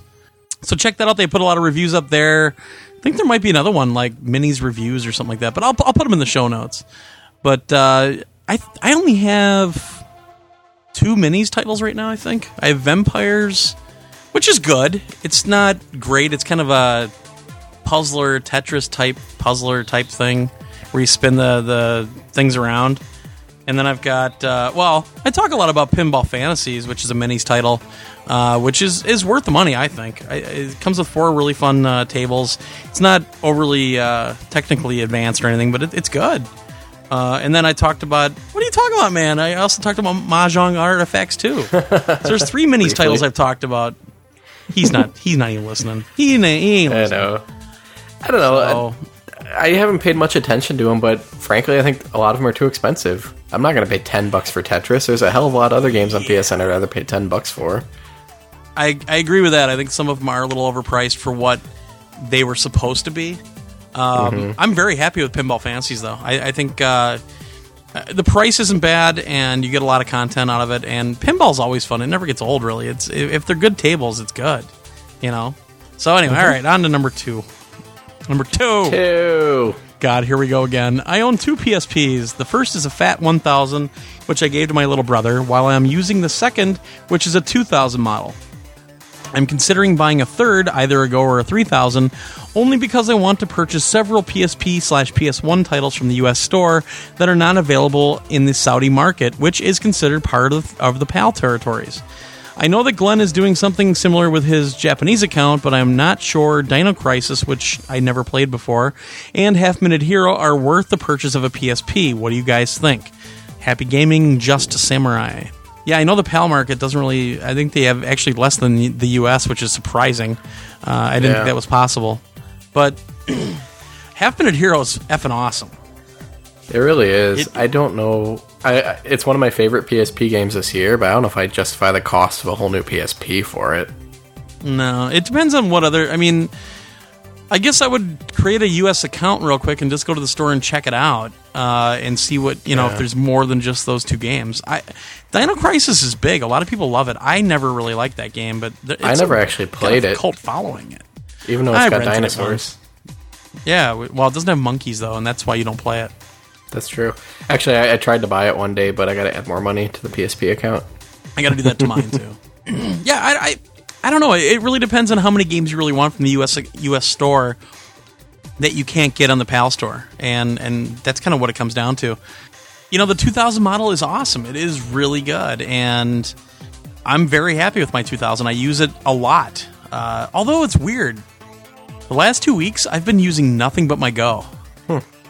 Which I never thought was going to happen, but that's pretty much just because high velocity bowling's on there, so or, or the the pinball table. The pinball table. Yeah, I I've been using my Go a lot lately. It's it's kind of scary. Although OmniLog gave me shit because I didn't bring it into work. I'm like, yeah, I'm at work. so, yeah, I, I don't know, man. Um, maybe look on Walmart.com see if you can get the purple glittery one. Although I don't know how that's going to go over in Saudi Arabia. Yeah. We don't know anything about that area, so we don't know if that's like some weird thing where you'll get mobbed or something. I don't know. Not sure. All right, why don't you read the next one? I don't know. I don't know anything about Saudi Arabia. I'd I'd like to know. All right, this one is from our good buddy Scott Sauer at Welcome Ah, to the skip Goo. this one. I know it pertains to me. Yo, Oh, PS yeah, that's what you Nation. Knights. When I upgraded my hard drive, the infirmware backup and restore utility worked on everything, including the lock saves. I did not have to re-unlock any of the characters in SF4, and we all know how Oh, God. locked up tight of a bitch that one is. Stupid Capcom unlocking characters in a fighting game and charging for costumes. Did I mention I can't wait for everyone unlocked in Super Street Fighter 4? Wait a minute, what was I talking about again? I forget. we actually had quite a few people email us in about the whole uh, locked backup thing. So thank you to everyone who did contact us about it.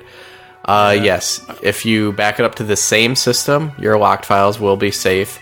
And if you use the system to system utility that came out in the new firmware, it also does back up your locked content.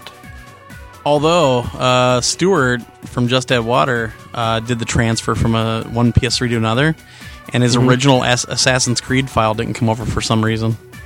What? Yeah, he's all pissed off. He had one feather to the go. game sucked. Maybe. we were getting shit from uh, Puma Oblivion because he's like, "Oh, you guys have overlooked." Uh, oh, we have a voicemail from him too, but not for, not for this. But he's like, "You guys overlooked Assassin's Creed too." I'm like, no, we didn't. Neither of us are interested in it. so there you go, Puma. Your move. Uh, all right, well, uh, let's get into that. He left us a voicemail about something else besides Assassin's Creed 2. Good evening, everyone. Puma Oblivion here. Putting up a point uh, question to Glenn and Mark here. Due to the uh, Spike TV Video Game Awards, we now know of a sequel to Batman Arkham Asylum. Now, many people don't know if this is going to be Batman Arkham Asylum 2, but uh, So I don't think it will be. From what I saw from the uh, trailer that they showed on the VGAs, I think that the na- new name of the game is going to be Batman Gotham City. Because more or less because of the uh, the reasoning of the uh, website, which is ArkhamHasMoved.com. So, are you guys looking forward to this game and num- the numerous other games that have uh, been released recently or have been announced at the VGAs, including, well, yeah, Star Wars Force Unleashed 2, which, Which makes no uh, hopefully is a little better than the original, but that's just my opinion. Um, so uh, hopefully we can get your opinions on that, guys, and uh, hopefully I will uh, be happy to uh, see Arkham, As- Arkham Asylum 2 come out, or Batman Gotham City, who who really knows. But hopefully they keep the uh, same voice actors, because it sure as hell sounds like they are. So uh, until next time, this is Puma Oblivion signing off. actually Mark uh, Mark Hamill let that cat uh, let that cat out of the bag like an hour before the VGAs. Really? Somebody was talking to him, and he and he's like, "Oh, what are you up to?" And he goes, "Oh, we're going to be doing the voice work for uh, Arkham Asylum 2 soon." Oh, Well, did the did the uh, teaser say it was Arkham Asylum too? I thought it did. it said Arkham Asylum is moved, uh. so I Like, don't know. okay, It- here here's the comment I left on VG Evo. I'm really happy they're making a sequel, but I really do think it is going to just basically be Arkham Asylum 2, and I'm not entirely happy about that because I think they're taking the easy way out. I really want them to do like a Batman Gotham City kind of thing. And I'm hoping what the trailer shows, where it's doing like a flyby through Gotham City, where it shows the new Arkham Asylum, like in the middle of the city. I'm hoping that a lot of it does take place outside it, because I don't see any Yeah. reason that the engine and the way they created it, you know, wouldn't work great out doing that. I mean, they just had like the outdoor area split into sections. There's no reason they can't Right. do that again. Um, and I was a little disappointed. I mean, not disappointed, but I, I love the Joker. But seeing him again, it's like, okay, they did the Joker in the first one.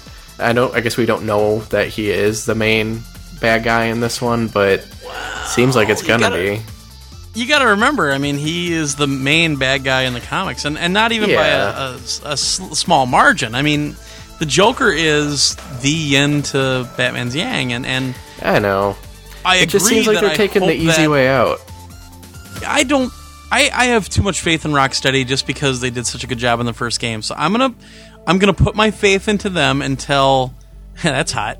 Uh, I'm gonna I'm gonna put my faith in them until they prove me wrong. And, and uh, Yeah. you know, I, it does worry me too because the first thing that I said when I saw that, I'm like, boy, what villains are they going to do now? I mean, they they hit a huge number of of the more popular villains already in in the first game. Yeah, but you you never saw like Penguin, Catwoman. Uh, well, understandable. Two-Face. Yeah. So I'm I'm interested to see what they're going to do, and and I'm very excited. It was funny. I was kind of underwhelmed because, of course, Keighley was overselling the. Talk about hype. Fucking Keighley, that guy hypes. But he, he was hyping up, oh, the first five minutes of the VGAs are going to be mind blowing. And I'm like, gee, a f- sequel to a game that did insanely well. Yeah. All right, I'm not They, they flat I- out said when it came out, they're like, "Yeah, we already have a plan for a sequel as long as it sells well." Yeah. so I, yeah, I, I, I'm very excited for it, and you know, I'm, I'm a huge You're Batman right. fan, and I, I, I'm excited too, and I think all they can do is like go up from what they did in the first one because it had some flaws, but I think they could really Yeah. improve it. And I'll give it the benefit of the doubt for now because we don't know anything other than a teaser trailer. But yeah, I would love to see more of like a Gotham City Batman than just Arkham Asylum. Well, hopefully, we can get another another interview at uh, E3 this year or this coming year. Hopefully, So yeah, that'd be cool. I, I'm I am I I don't don't think that I'm sitting here going ah whatever. I'm very excited for it. I just thought I was very underwhelmed from the whole you know oversell that Keighley did. Just like Halo Reach, you know, he's like oh this game's amazing, Major Nelson, let me lick your balls some more, and then they didn't show gameplay footage. I'm like well. What have I been saying for years? I want gameplay footage in these trailers. I, we saw some cool stuff this year with with uh, that SOCOM clone and, and with the new Medal of Honor, which you know, EA's version of Call of Duty, but it looks cool. I've always but liked the Medal of. Honor series, and yeah, he's got a beard. Uh, so I, saw some neat stuff, but you know, I was watching it, just going, "Why the fuck am I? Wa- why do I watch that VGA every year?" It's always a letdown. It's always. I mean, the one thing that would have made that better is when Mike Tyson was standing up there with the four people from. Uh, uh, what the fuck is that called? Jersey Shore. I, I even twittered him like, "Knock them all out, please! Just knock them all out, Mike." He didn't do it, unfortunately. But yeah. I know I'm off on a tangent, but God, uh, the fucking VGAs are just they're terrible. I'm glad I don't have cable, so I haven't seen them. Oh, just. It was nice that we saw some green gameplay footage this year, unlike last year, which there was none. But like I said, you know, I was interested to see Halo Reach. You know, we keep hearing all the hype for it, and nothing, no, no gameplay footage at all. Just a, you know, it, fuck that. anyway, all right, on to our last email. Uh, this is from right. uh, Steve, and he says, "Hello, hola, bonjour, and guten tag, Mark and Glenn. Uh, this is Steve, and after hear- oh god." I read that. You, you sent this one? Uh, after hearing your story about the, the woman who pissed in your sink, I decided to. Sh- oh, this is disgusting. I decided to share a very similar story of my own. It is pure, honest truth. Get ready, kids. About three years ago, me and some buddies went out for a birthday celebration to a local bar. On this night, I met a woman who, like the woman in Glenn's story, was a raging alcoholic.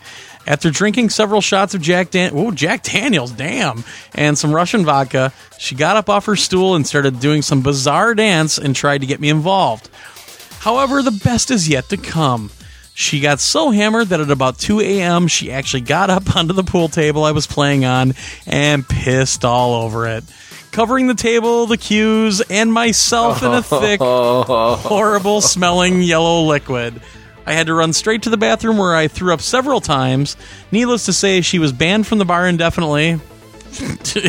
yeah. Uh, your story brought back memories of that infamous night in 2006.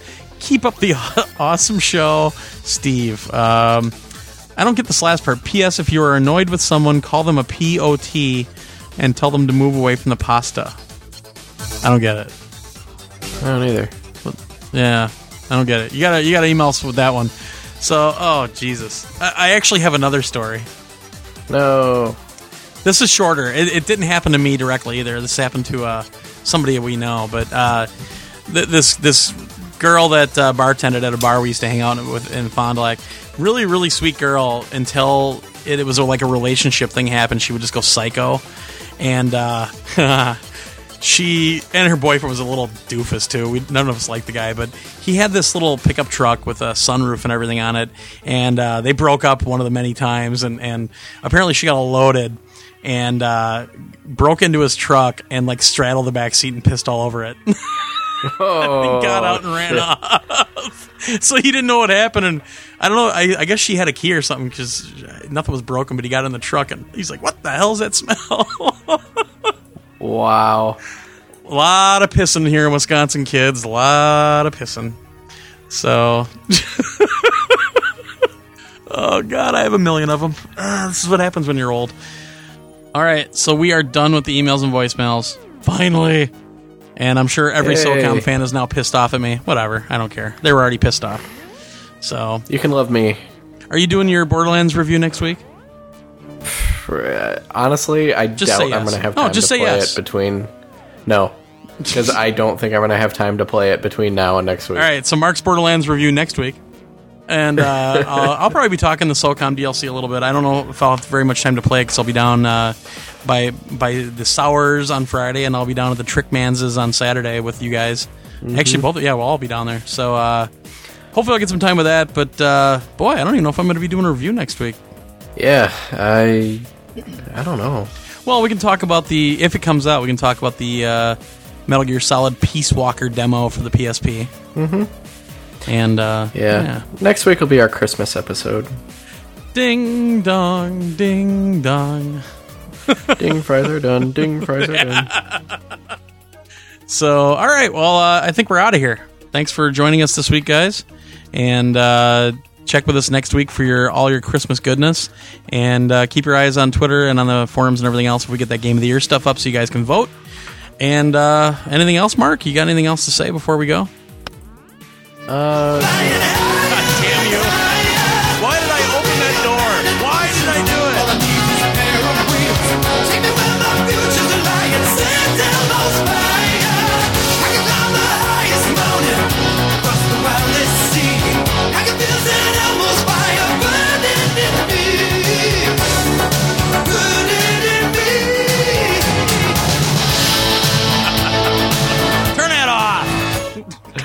all right.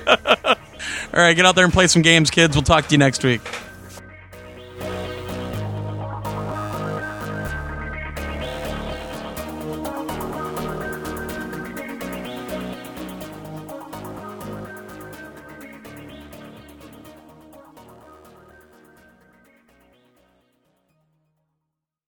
Holidays are on us. Thanksgiving was great. I had a great Thanksgiving. I have to tell you people one thing though. I'm a grown man and I've yet to sit at the big table.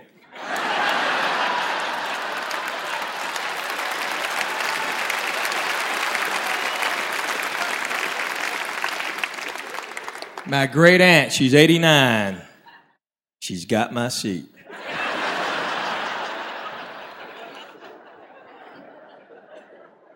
Every year, you know, I walk up behind her and go, "Hey!" You know, you know.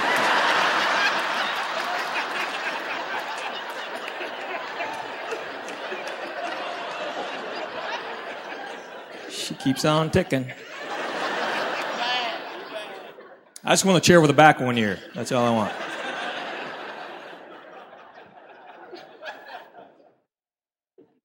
Christmas is coming. I like to buy live Christmas trees. Love live trees. I love it, man. I kind of figured out though, you know, picking out a Christmas tree is like picking out a mate. Because guys just walk up and go, well, that one smells good and has most of its limbs.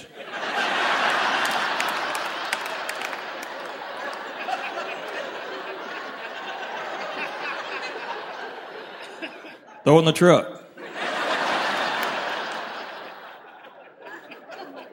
But you women, you go through like 15 or 20. You try to reshape it. You imagine how you're going to dress it. And you still get one with a bald spot.